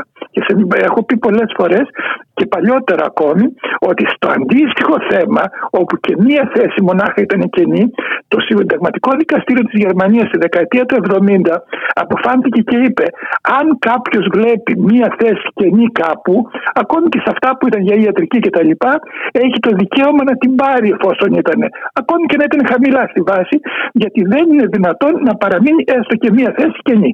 Στην Ελλάδα, βέβαια, που είναι μία πα- πάμπλουτη χώρα, λένε δεν πειράζει, ας μένουν κενές. Αυτό είναι. Και άρα λοιπόν, αυτό που ζήσαμε εμείς στη Θεσσαλονίκη, ήταν κάτι το οποίο το γνώριζε, έπρεπε να το γνωρίζει πολύ καλά και η αστυνομία και η κυβερνηση Γι' αυτό και εγώ την ίδια μέρα στη συνεντεύξη μου είπα, Μα τι λέτε που δεν γνωρίζετε τι ακριβώς συνέβαινε; Στην, στη Θεσσαλονίκη, απέναντι από τα δικαστήρια είναι τα γραφεία της Χρυσής Αυγής. Η Χρυσή Αυγή δεν κατέβασε τον τίτλο της από πάνω, γράφει Χρυσή Αυγή. Απλώς τώρα τα γραφεία είναι τα γραφεία τα οποία, στα οποία κατοικοεδρεύουν εθνικιστικές, δηλαδή χρυσαυγήτικες ομάδες όπως η Σάρισα και ο, Χρυσό, και ο Ιερός Λόγο. Οι ίδιοι δύο εβδομάδες πριν να συμβούν αυτά στην, στην, ε, στο, στην Σταυρούπολη, σε διάφορα σχολεία λύκεια της Θεσσαλονίκης πήγαιναν και μοίραζαν τις δικές τους τις, τα δικά τους ε, φυλάδια, στα οποία τι έλεγαν. Αν τυχόν μου επιτρέπει να σας το διαβάσω ένα, γιατί πολλοί δεν το γνωρίζουν. Με, με, ε, με υπογραφή www.αντεπίθεση.gr. Η αντεπίθεση ήταν πάντα της Χρυσής Αυγής η ιστοσελίδα, η δεύτερη ιστοσελίδα, άρα δηλαδή το λέει από ποιος είναι, που λέει πώς να γίνεις εγκληματίας. Το εγκληματίας σημαίνει εισαγωγικά. Λέει, βλέπεις ειδήσει στην TV και αλλάζει κανάλια από αηδία, πετυχαίνεις κνήτε ή αναρχικούς και δεν αντέχεις την απλησία ε, βαρέθηκες να σου λένε για ε, περικοπές ματσωμένη πολιτική. Συχάθηκε στον καθηγητή που στάζει χολή για έθνος και φιλή έθνος και φιλή μαζί. Θέλεις τη μητέρα σου και αδερφή σου να μην φοβούνται να βγουν έξω, το, έξω βράδυ. Συγχαρητήρια. Είσαι και εσύ τώρα σε, ε, μέσα σε εισαγωγικά μέλος της εγκληματικής οργάνωσης σύμφωνα με την κυβέρνηση και τα μέσα μαζικής ενημέρωσης. Μέλος της εγκληματικής οργάνωσης δεν λέει βέβαια ότι μέλος της εγκληματικής οργάνωσης χαρακτηρίστηκε η Χρυσή Αυγή από, την, από το δικαστήριο της επέτειος της καταδίκης έρχεται αυτές τις μερες μάθει λοιπόν περισσότερα και δίνει μετά ως, ε, ως διεύθυνση τη διεύθυνση της Χρυσής Αυγής, των γραφείων της Χρυσής Αυγής και βέβαια κάτω από το Εθνικιστικό Στέκι Θεσσαλονίκη Άρισα. Το γνωρίζανε λοιπόν. Το γνωρίζανε πολύ καλά ποιος μοίρασε τέτοια, τέτοια φυλάδια. Γνωρίζανε επίσης ότι κανένας δεν πήγε να τους δει γιατί τα μοιράζανε απ' έξω. Ούτε αριστερός μαθητής, ούτε αριστερός φοιτητής, ούτε κεντρός, ούτε δεξιός. Αλλά βέβαια ήταν γονείς και μαθητές οι οποίοι ειδοποίησαν τις διευθύνσει τους σχολείου λέγοντας Δεν τους θέλουμε εδώ πέρα. Το αντίθετο έγινε δύο εβδομάδες αργότερα, όταν φοιτητές και μαθητές πήγαν και μοιράσαν για την ελάχιστη βάση εισαγωγής και για διάφορες εκδηλώσεις που γινόταν για τον ένα χρόνο από την επέτειο της καταδίκης Χρυσή Αυγής. Εκεί λοιπόν βγήκαν μέσα από τα σχολεία με μολότοφ, με, με, με μπαστούνια του baseball. Αναρωτιέμαι, δεν γνωρίζανε ότι ποιος έχει στα σχολεία έτσι ως αυτονόητο για να τα χρησιμοποιήσει, αν κάποιος εχθρό αντίπαλος του εμφανιστεί έξω από το σχολείο, τάκ, αρπάζει από το εργαστήριο ίσως της φυσικής ή δεν ξέρω εγώ της γυμναστικής και τα μπαστούνια του, του, του, του baseball για να χτυπήσει τα κοντάρια του ή από το εργαστήριο της φυσικής, μακάρι να είχαμε εργαστήρια, αρπάζει ξέρω εγώ τις ε, βόμβες μολότοφ που είναι ετοιμασμένες κιόλας. Είναι δυνατόν να μιλάει κανείς για συγκρούσεις των δύο άκρων; Βεβαίως σήμερα διαπιστώνω ότι είναι πάρα πολλοί αυτοί οι οποίοι λένε Όχι, δεν υπήρχε κάτι τέτοιο. Ακόμη και σήμερα πια η καθημερινή παρουσιάζει τα γεγονότα χωρίς να χτυπάει κανείς από τους αριστερούς, παρά μονάχα μιλάει για το ποιες είναι αυτές οι ομάδες, τις οποίες γνωρίζαμε στη Θεσσαλονίκη ήδη από πιο μπροστά. σω επειδή πια ακόμη και στην Αθήνα μεταφέρθηκε.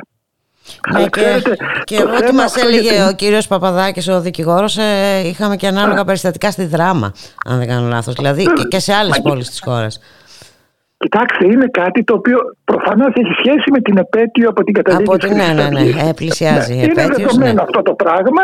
Είναι δεδομένο ότι θέλουν να εμφανιστούν ότι ζωντανέψαν. Αλλά κοιτάξτε, από πού έρχονται Το ένα θέμα είναι αυτό. Το άλλο θέμα είναι ότι όπως μας λέτε και, και εσείς, ε, ε, έχουν αφαιθεί ανενόχλητοι.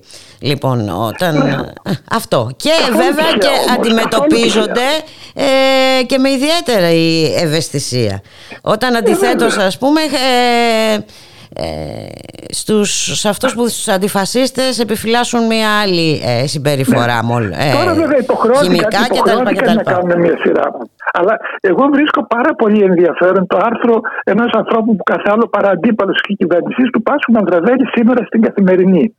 Όπου τελειώνει αφού εξηγεί, λέει ότι κοιτάξτε, βλέπουμε εδώ πέρα συνέχεια ακροδεξιές πολιτικές από την κυβέρνηση. Λέει ότι δεν ξέρω, άγνωστο για μένα αν τα γνωρίζει και ο Πρωθυπουργός ή τα αφήνει να γίνουν πέφτει στην παγίδα, άστο για αργότερα. Τελειώνει πάντως το άρθρο του εξής. Ένα φάντασμα πλανιέται πάρα από την κυβέρνηση. Ο φόβος της ακροδεξιάς που όμως έχει ως αποτέλεσμα ακροδεξιές πολιτικές της κυβέρνησης. Όχι σαν στρατηγική επιλογή, αλλά δια της διολίσθηση. Δεν ξέρω αν είναι στρατηγική επιλογή, αλλά οπωσδήποτε αυτό που εγώ ονόμασα και ίσως κάποιοι από αυτούς να λέγανε Μα τι είναι αυτά που λες, η περιδέουσα πολιτική ατμόσφαιρα mm-hmm. ενώ της κυβερνητικής πολιτικής και αναγνωρίζεται ακόμη και από τις εφημερίδες και ακόμη και από τους αρθρογράφους που βρίσκονται δίπλα στην κυβέρνηση. Και αυτό το πράγμα δεν θα το επιτρέψουν προφανώς αν εκεί πέρα κιόλα ανησυχούν, Δεν θα το επιτρέψουμε προφανώς οι άνθρωποι οι οποίοι αγωνιστήκαν από πιο μπροστά κιόλα. Από τότε που ήταν δύσκολο, τότε που όλοι λέγανε σιγά τι έκανε τώρα στο πέρα. Ακριβώς. Τώρα πια όλοι γνωρίζουν τι έκανε, ποια Ε, ναι. είναι, ποιες είναι οι μέθοδοι της και, και, και τα λοιπά και τα λοιπά. Δεν μπορεί κανένας να δηλώσει πλέον άγνοια, ε, κύριε Αυτή τη στιγμή η Τσιάκαλα. άγνοια σημαίνει ότι αποδέχεσαι η Χρυσή Αυγή να παίξει τον ίδιο ρόλο που έπαιξε τότε. Ε, δεν θα επιτρέψουμε να υπάρχει νεκρός πάλι για να, για, να, για, να, για να καταλάβουν και όλοι οι υπόλοιποι. Ε, νομίζω ότι και οι συγκεντρώσεις στην Θεσσαλονίκη αυτό δείχνουν ότι δεν θα το ε, ε, ε, επιτρέψουμε κύριε Τσιάκαλε. Τώρα θα ήθελα αν, ε, να σχολιάσουμε λίγο και την ε, κατάσταση στην Θεσσαλονίκη με την πανδημία. Έχουμε Είναι μια επικίνδυνη κατάσταση. Πράγματι έχουμε μικρά lockdown, αλλά οπωσδήποτε θα πρέπει να προσέξουμε. Το γνωρίζουμε και από όλα όσα λένε οι επιστήμονες ότι ο κίνδυνος να έχουμε αναθέρμανση πάλι του, του κορονοϊού, γιατί υπάρχουν πολλοί ανεμβολίαστοι, μέσα στους οποίους βέβαια παίζουν ιδιαίτερο ρόλο ακόμη και με αυτές τις συγκεκριμένες ομάδες, οι οποίες επιτίθενται και προσπαθούν σε να βρουν ανθρώπους οι εκεί οποίοι κάνουν- ακροατήριο όχι πρόθυμο. μόνο ναι. προσπαθούν, χτυπούν, κυνηγούν, χτυπούν και ανθρώπους οι οποίοι ε, δηλώνουν έτσι με παρησία ότι προφανώς πρέπει να εμβολιαστούμε κτλ. Μάλιστα. Έχουμε λοιπόν αυτά τα πράγματα και έχουμε τώρα και όπως Έχουμε και την απόφαση του κυρίου Βορύδη να πραγματοποιηθεί κανονικά η στρατιωτική παρέλαση. Έτσι. Ακριβώς. Ακριβώς με αυτό που είχε συμβεί πριν από ε, δύο χρόνια σχεδόν με την γιορτή του Αγίου Δημητρίου στην οποία είχαμε στην ε, Θεσσαλονίκη τα πολλά κρούσματα. Ναι, Τότε είναι, που είπαν είναι ότι και βεβαίως τραγικό δεν μπορεί ο γιατί δεν αγιασμός πρέπει να υπάρχουν γίνει. και κενά κρεβάτια έτσι, στις εντατικές από ό,τι Κοιτάξτε, για το- ακούμε και στη- στα Ακριβώς. νοσοκομεία. Είναι, δεδο... είναι δεδομένο ότι εφόσον γίνει η παρέλαση και γίνει με πάρα πολύ κόσμο κτλ., ότι θα έχουμε πάλι αναθέρμανση πανδημίας. Αλλά βλέπετε για τον κύριο Βορύδη, υπάρχει εκείνο το οποίο λέγαμε πάντα, αν είναι να πεθάνουμε για την πατρίδα, θεία η Δάφνη, μια φορά κανείς πεθαίνει. Και εκείνο είναι όμω τώρα, αν είναι το πεθάνουμε για την πατρίδα, ευτυχώς δεν υπάρχει αυτή τη στιγμή, αλλά είναι να πεθάνουμε όμως, τουλάχιστον γιατί πρέπει να γίνει οπωσδήποτε η παρέλαση, γιατί η παρέλαση έρχεται να ενισχύσει το εθνικό μου φρόνημα. Ακριβώς Και γι' αυτό αυτό. το λόγο ας πεθάνουμε. Έτσι είναι. Αν είναι να πεθάνουμε για την παρέλαση, θεία η Δάφνη, μια φορά κανείς πεθαίνει, το εθνικό φρόνημα προηγείται. Το εθνικό φρόνημα όπως ο κύριος Βορύδης το καταλαβαίνει. Όπως, ο- ακριβώς όπως το είπατε, εθνικό φρόνημα όπως εκείνος το καταλαβαίνει, ε, γιατί εμείς αλλιώς το καταλαβαίνουμε, έτσι σαν προστασία των ε, ανθρώπων ε, πρωτίστως. Ε, βέβαια. Ε, ε, ε, να σας ευχαριστήσουμε πάρα πολύ ε, κύριε ευχαριστώ εγώ. Τσιάκαλε και θα ήθελα κάποια στιγμή να, να αναφερθούμε εκτενέστερα στο θέμα των ε, προσφύγων γιατί και εκεί η τακτική της κυβέρνησης είναι η- ε, νομίζω δεν θα μπορούσε να ήταν ε, ε, Ενάντια στα χειρότερη. ανθρώπινα δικαιώματα, ενάντια στις διεθνείς συμφωνίες, έχουμε γίνει ρεζίλοι ουσιαστικά σε ολόκληρο τον κόσμο, καθώ ακόμη και η Ευρωπαϊκή Ένωση αναγκάστηκε να, να συζητήσει μαζί τους και την κοροϊδέψανε όταν είπε ότι θα πρέπει να βάλετε έναν ανεξάρτητο μηχανισμό να παρακολουθεί ότι τηρούνται τα ανθρώπινα δικαιώματα όταν έρχονται ε, ε, αιτητές ασύλου στην Ελλάδα και να μην γίνονται οι επαναπροωθήσεις, οι οποίες ξέρει ο καθένας ότι γίνονται βέβαια. Ότι γίνονται, ε, ε, βέβαια γίνονται και Υπάρχει έχουν, ο κίνδυνος να υπάρχουν καταδικαστούμε από το, Συ- το, από το Συμβούλιο της Ευρώπης, το οποίο έχει κιόλα με πλειοψηφία αποφασίσει ότι εδώ πέρα γίνονται επαναπροωθήσεις.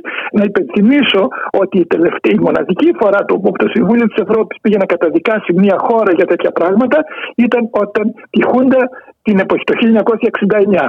Δηλαδή τότε η Χούντα αποσύρθηκε, η η Ελλάδα έφυγε από το Συμβούλιο της Ευρώπης γιατί έτοιμο ήταν το Συμβούλιο της Ευρώπης να καταδικάσει και να διώξει την Ελλάδα από εκεί πέρα, λόγω της δικτατορίας και αυτό που έκανε ενάντια στα ανθρώπινα δικαιώματα. Τώρα λοιπόν είμαστε ακόμη μια φορά κατηγορούμενοι για παραβίαση των στοιχειωδών ανθρωπίνων δικαιωμάτων. Να σας ευχαριστήσω πάρα πολύ κύριε Τσιάκαλ, να Εγώ σας είστε καλά. ευχαριστώ. Να είστε καλά, καλό απόγευμα.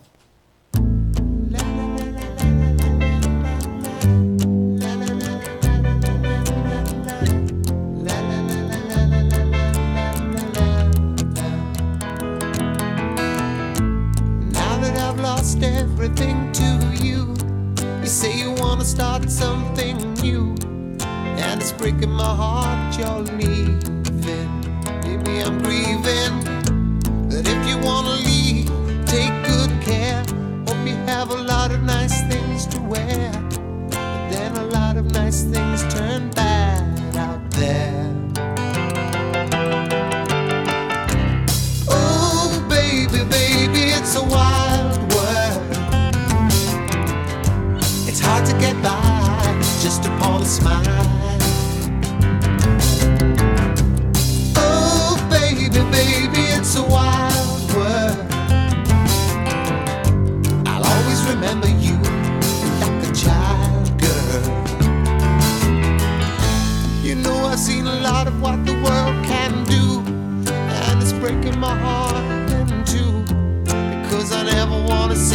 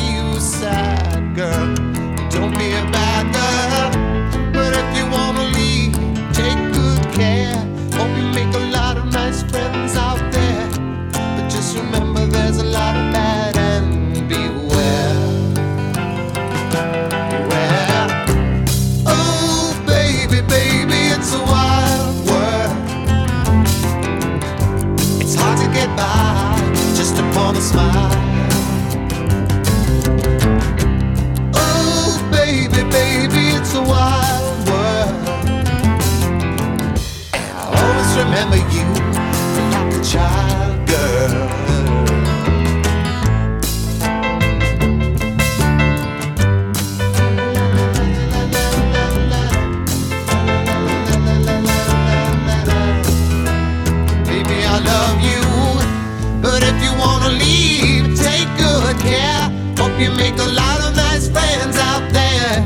But just remember there's a lot of bad and beware. Oh, baby, baby, it's a wild world. It's hard to get by just upon a smile.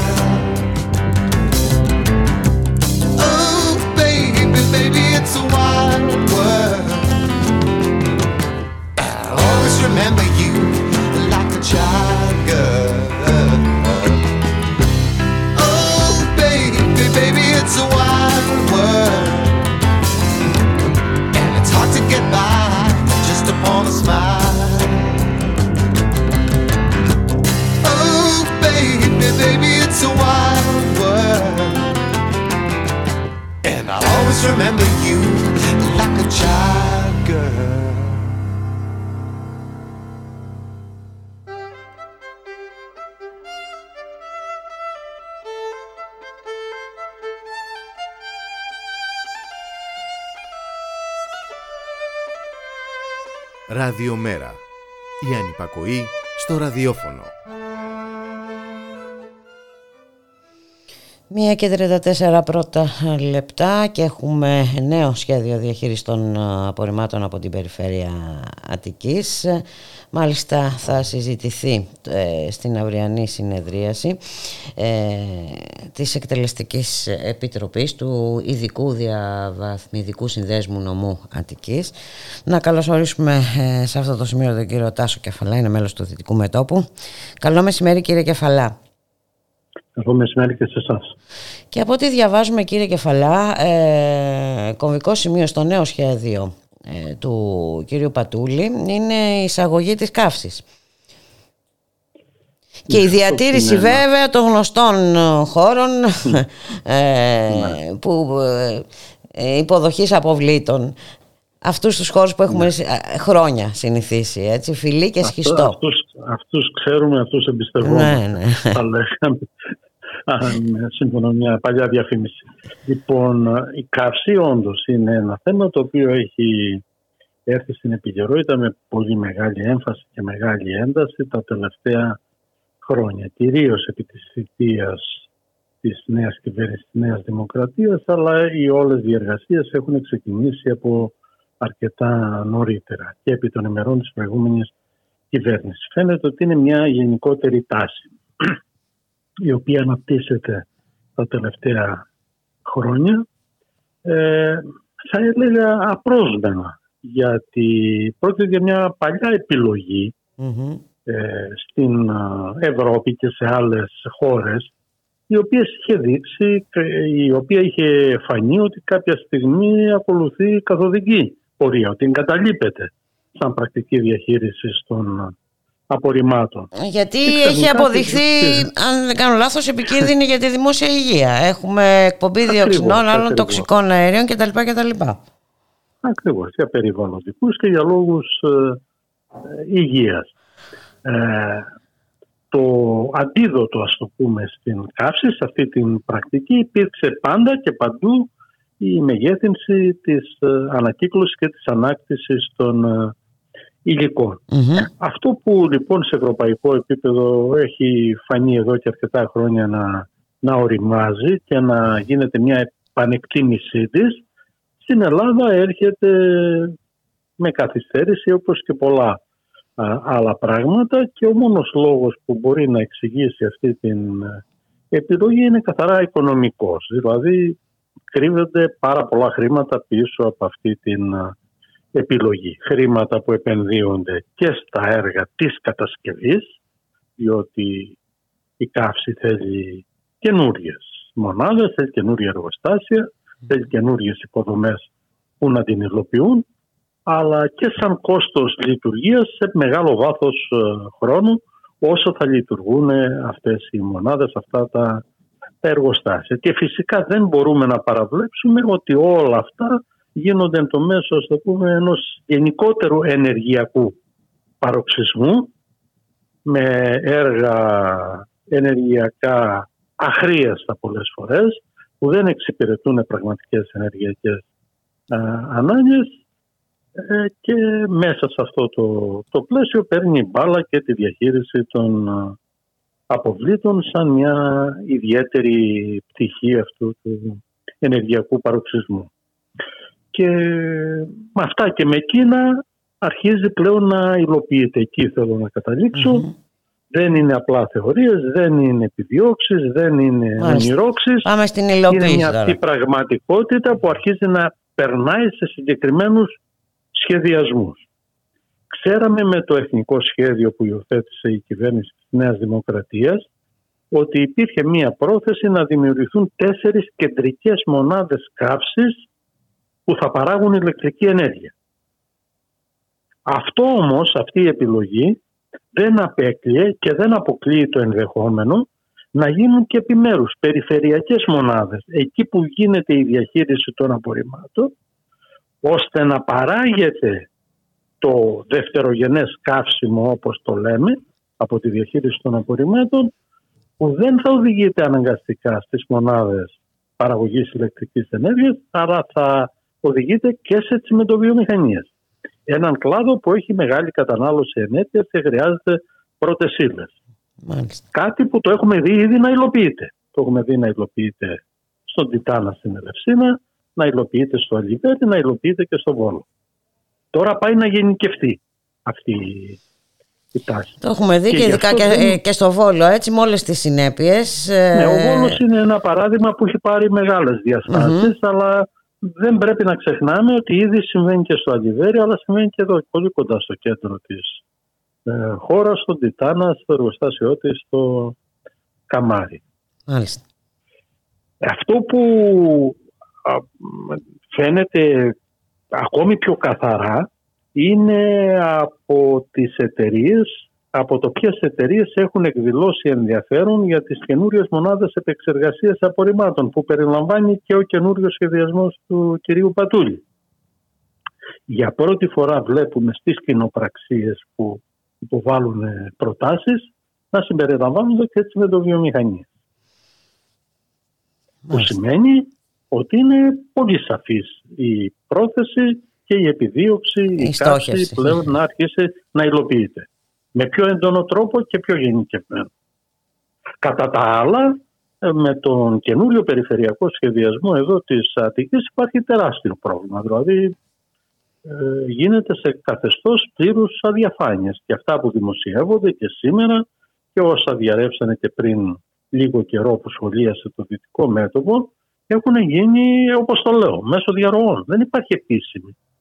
Ο κύριος Πατούλης ζήτησε από τους 66 πόσοι είναι οι δήμαρχοι της Αττικής να γνωμοδοτήσουν να πούνε τη γνώμη τους για τον καινούριο σχεδιασμό χωρίς να τους δώσει το ίδιο το σχέδιο. Τους έδωσε ορισμένες γενικές κατευθύνσεις και μάλιστα τους κάλεσε να απαντήσουν στο προσωπικό του το mail. Το αποτέλεσμα βέβαια εξελίχθηκε σε φιάσκο γιατί κανένας από τους δημάρχους ούτε ένας δεν απάντησε. Μα πώς να Ακόμη απαντήσεις και- σε ένα σχέδιο που δεν είναι σχέδιο; Ε, δηλαδή, Που δεν το έχεις. Που δεν- ναι, ναι. Στάσου, που, δεν, που δεν τίθεται υπόψη σου. Και βεβαίως δεν πρέπει να παραγνωρίσουμε ότι κα- ούτε καν το Διοικητικό Συμβούλιο του Αρμόδιου Φορέα του ΕΦΣΝΑ δεν έχει κουβεντιάσει για αυτό το θέμα, για να το εγκρίνει.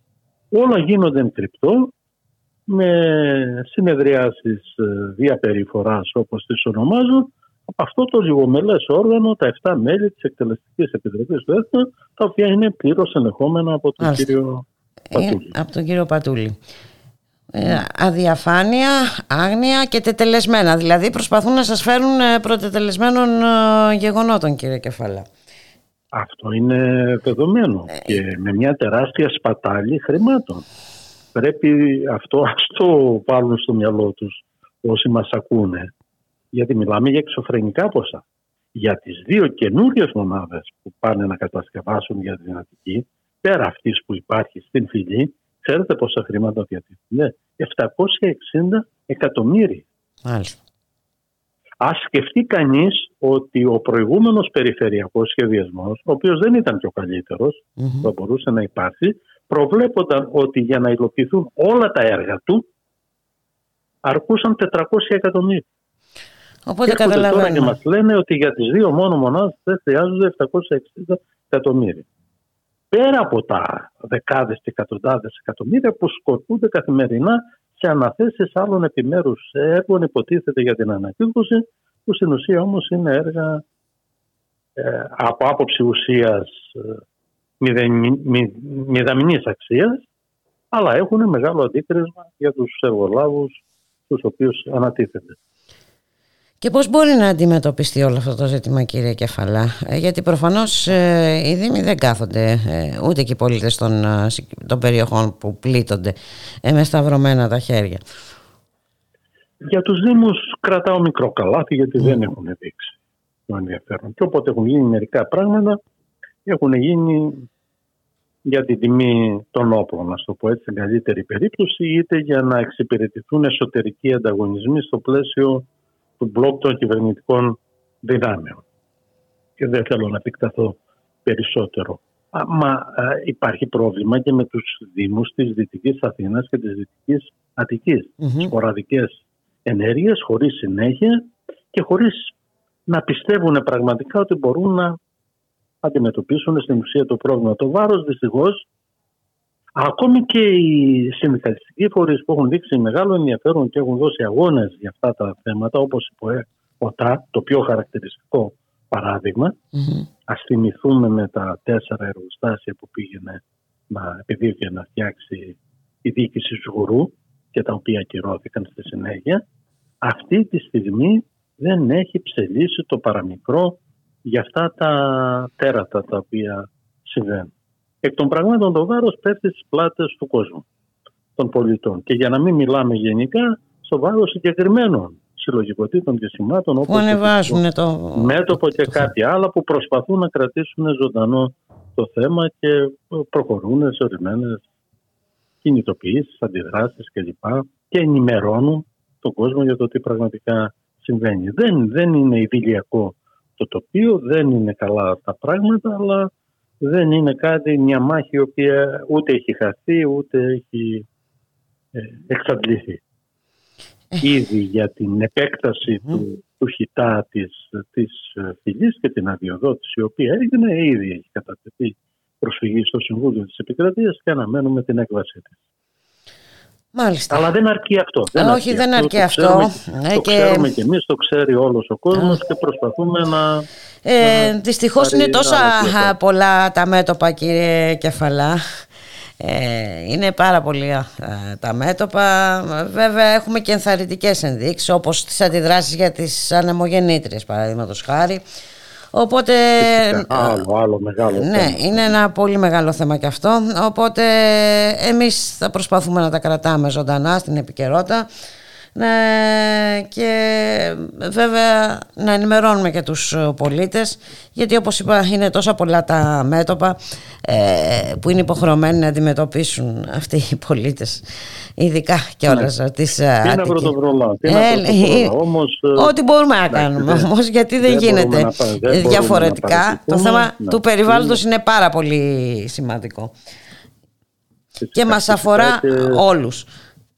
Ναι, οπωσδήποτε. Να σας ευχαριστήσω. Και, ναι. Γι' αυτό το λόγο θα θέλαμε και εμείς να σας ευχαριστήσουμε για την ευκαιρία που μας δίνετε έτσι να φέρουμε στην επιφάνεια κάποια πράγματα. Ε, και να ενημερωθούν εμείς να οι σας πολίτες και οι ευχαριστούμε πολίτες μας. και βέβαια κάποια στιγμή ίσως θα πρέπει να γίνει και μια πιο διευρυμένη συζήτηση για να, για να καταλαβαίνει και ο κόσμος τι θα σημάνουν όλα αυτά ε, στην καθημερι... για την καθημερινότητά του, για τη ζωή του, για την ποιότητα της ε, ζωής του. Να σας Βέβαια, ευχαριστήσω για πάρα την πολύ. ποιότητα της ζωής τους συμπεριλαμβανομένης και της τσέπης τους. Ακριβώς. Γιατί όπως Έτσι. μας είπατε είναι πάρα πολλά τα λεφτά. Αυτοί, αυτοί που θα πληρώσουν το μάρμαρο. Ναι, το Ε. Έτσι. ξέρουμε καλά. Σας ευχαριστώ πολύ. Να είστε Σας ευχαριστώ, καλά. σας Καλή ευχαριστώ και συνέχεια. εγώ. Γεια σας.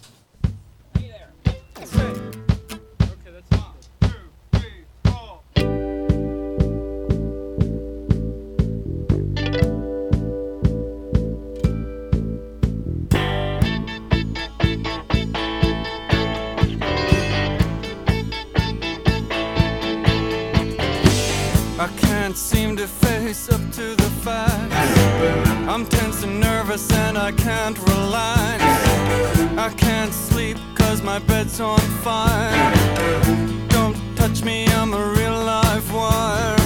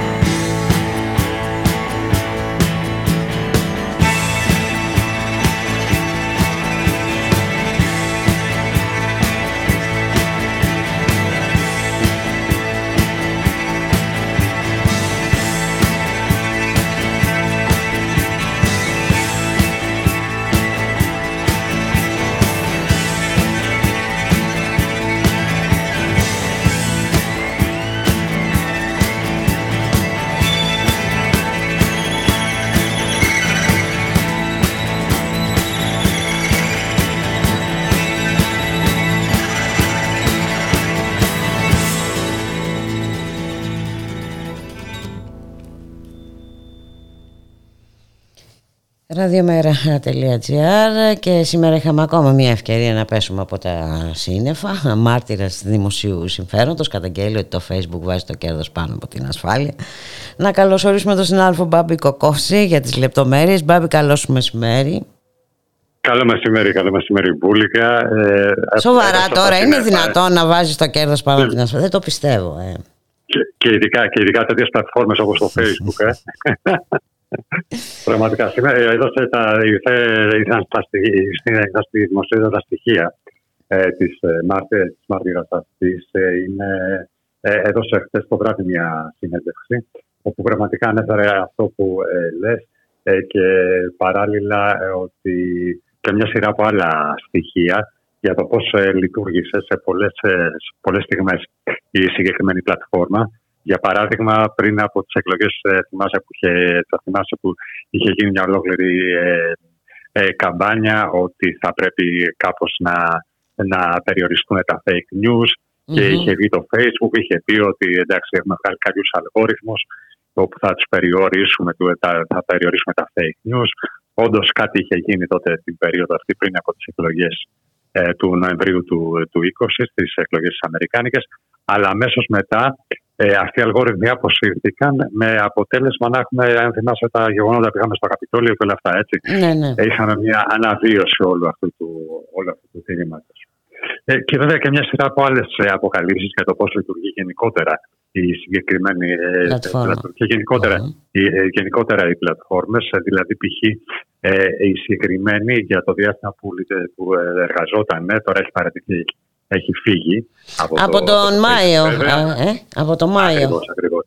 Ε, είχε κάνει μια έρευνα η, η συγκεκριμένη και για το Instagram ε, όπου ε, ε, είπε, σύμφωνα με τη συγκεκριμένη έρευνα ενώ υπάρχει, ενώ υπάρχει γενικώς ένα ε, ποσοστό γύρω στο 32% νέων που δεν αισθάνονται καλά με το σώμα τους και μπαίνουν μέσα στο Instagram και, ε, από, ε, και βλέποντας το, το περιβάλλον που επικρατεί εκεί πέρα αισθάνονται άσχημα για το Μάλιστα. τι συμβαίνει ε, εκεί πέρα. Αυτό βέβαια πολλαπλασιάζεται ε, μέσα από τις ε, εικόνες και την ε, αλληλεπίδραση που υπάρχει μέσα στο Instagram. Και βέβαια οι συγκεκριμένες πλατφόρμες όχι απλά δεν κάνουν κάτι ε, για να ε, εξομαλύνουν αυτές τις καταστάσεις, τέλος πάντων να δώσουν κάποια διέξοδο σε αυτές τις καταστάσεις, ίσα ίσα τις τονίζουν ακόμα περισσότερο γιατί αυτό σημαίνει περισσότερες επισκέψεις, περισσότερα likes. Έτσι, οπότε Μεγαλύτερο περισσότερη κέρδος. Μάλιστα. Περισσότερη κίνηση κεφαλαίων, περισσότερο κέρδος ακριβώς. Έτσι. Οπότε ε, ε, πραγματικά ήταν, είναι, ε, μα- μας έδωσε πολλές πτυχές έτσι, το, της λειτουργίας των κοινωνικών δικτύων και πιστεύω ότι θα έχουμε αρκετά περισσότερα να πούμε στο επόμενο Ε, και βέβαια, εντάξει, για να, δεν μπορούμε να μην πούμε ότι για το κατέβασμα αναρτήσεων, ε, δημοσιογραφικών ερευνών ε, και τα λοιπά από το facebook, έτσι, αυθαίρετα.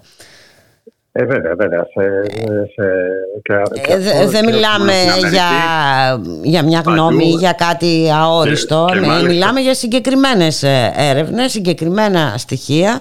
Έτσι. Ακ- Ε, ακριβώς. Και ε, επίσης αναθέσεις ε, σε πολύ περίεργες ε, εταιρείες και οργανισμούς που ε, εργολαβικά αναλαμβάνουν αυτή τη λειτουργία για το Facebook. Ε, είναι καθώς σε καθεστώς σε εντελώς ασαφές, σε εντελώς σκοτεινό καθεστώς έτσι το πώς ε, λειτουργούν και με ποιους συνεργάζεται το Facebook για να κατεβάζει ε, αναρτήσεις ε, ε, παντού, ανά την ύφη. Και ναι.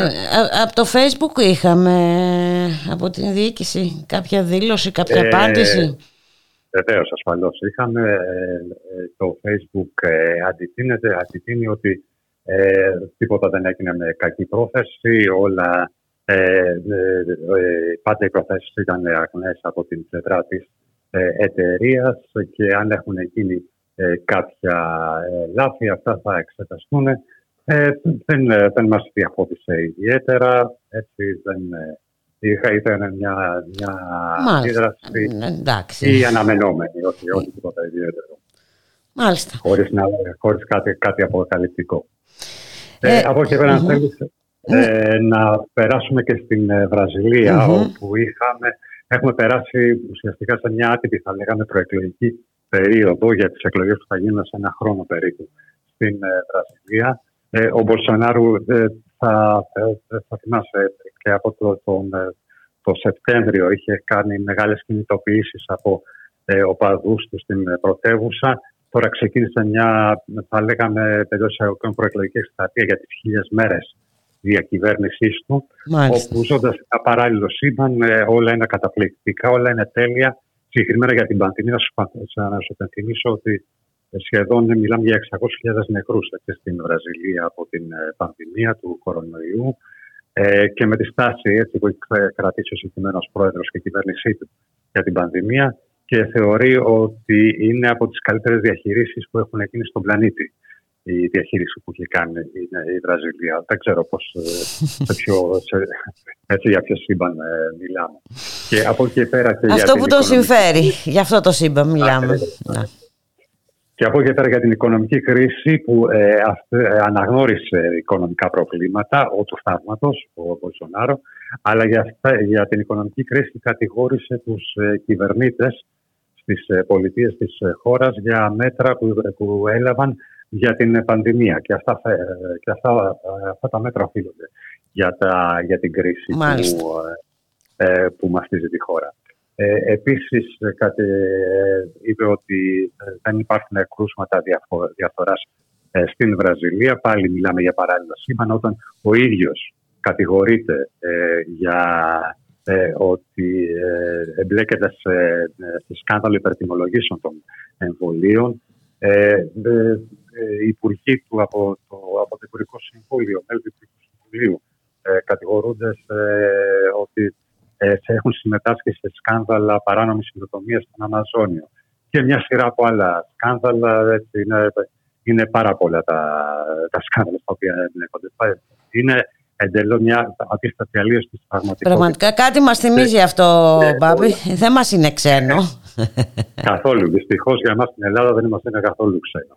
Ε, και επίσης να το πούμε, να πούμε βέβαια ότι όλα αυτά έτσι είναι σε ένα κλίμα αυτό που λέγαμε και στην αρχή ε, της αναφοράς για τη Βραζιλία, ότι έτσι μιλάμε για μια αντιπροεκλογική περίοδο που, την οποία ξεκινάει ο Μπολσονάρο εν ώψη και των δημοσκοπήσεων που υπάρχουν, ε, όπου ε, υπολείπεται σημαντικά έτσι, του αριστερού υποψήφιου που φαίνεται ότι θα κατέβει στις εκλογές, ο Λούλα, που φαίνεται να συγκεντρώνει ένα 44% των προτιμήσεων για τις εκλογές, απέναντι σε ένα 26% που φαίνεται αυτή τη στιγμή να συγκεντρώνει ο Μπολσονάρο.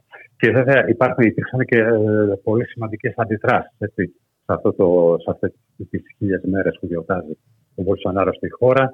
Ε, το Σαββατοκύριακο είχαμε μαζικότατες διαδηλώσεις, όχι μόνο στις μεγάλες πόλεις ε, Σαο Πάολο, Ρίο ντε Τζανέιρο, στην πρωτεύουσα, στη Βραζίλια, για αυτό σε, σε εκατοντάδες πόλεις, σε εκατοντάδες χιλιάδες κόσμος κατέβηκε στον δρόμο με κύριο σ- σύνθημα έξω ο Μπολσονάρο και να σου πω, ε, βέβαια από πάρα πολλές πλατφόρμες, ε, συνδικάτα, ε, ε, κόμματα της ε, αριστεράς συμμετείχαν, αλλά ε, ε, πιστεύω αξίζει να σημειώσουμε ότι συμμετείχαν ακόμα και κεντροδεξιοί υποψήφοι ε, Μάλιστα. στις προηγούμενες εκλογές ε, συμμετείχαν σε αυτές τις ε, διαδηλώσεις. Ενδεικτικό. Του, του, του κλίματος που ενδεχομένως διαμορφώνεται στη Βραζιλία. Να σε ευχαριστήσουμε πάρα πολύ, Μπάμπη Κοκόση. Καλή συνέχεια. Καλό σου Και απόγευμα. εγώ καλή συνέχεια. Καλό χαρά. απόγευμα. Γεια. Και ήρθε να σας αποχαιρετήσουμε, να σας ευχηθούμε να είστε όλες και όλοι καλά. Ε, καλώς εχόταν το πραγμάτων θα τα ξαναπούμε αύριο στις 12 το μεσημέρι. Σας αποχαιρετούμε με Mercedes Sosa, Gracias a la vida. Ευχαριστώ τη ζωή. Γεια χαρά.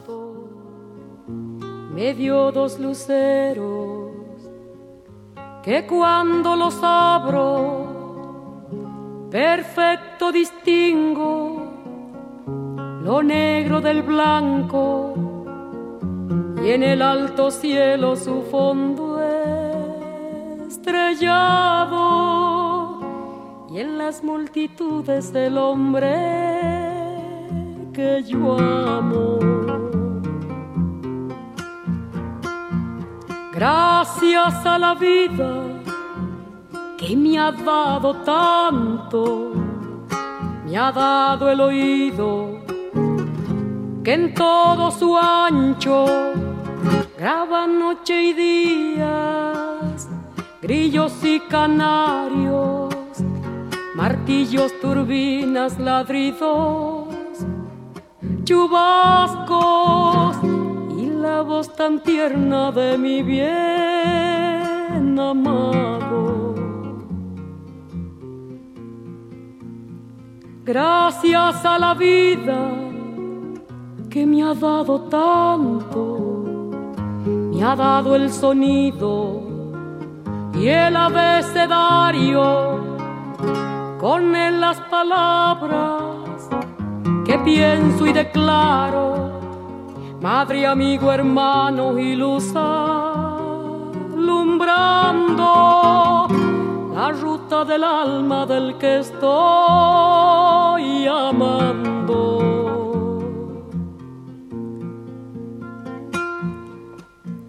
Gracias a la vida que me ha dado tanto, me ha dado la marcha de mis pies cansados, con ellos anduve ciudades y charcos, playas y desiertos, montañas y llanos, y la casa tuya, tu calle y tu patio.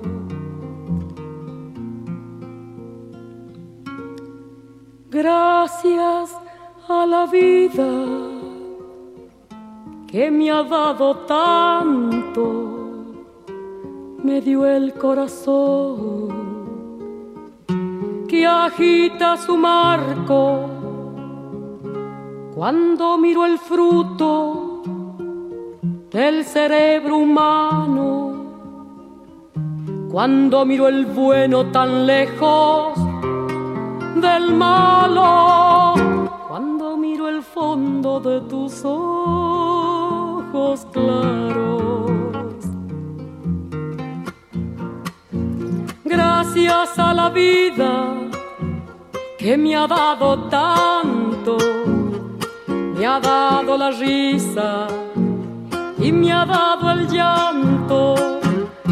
Así yo distingo dicha de quebranto, los dos materiales que forman mi canto y el canto de ustedes que es el mismo canto y el canto de todos que es mi propio canto. Gracias a la vida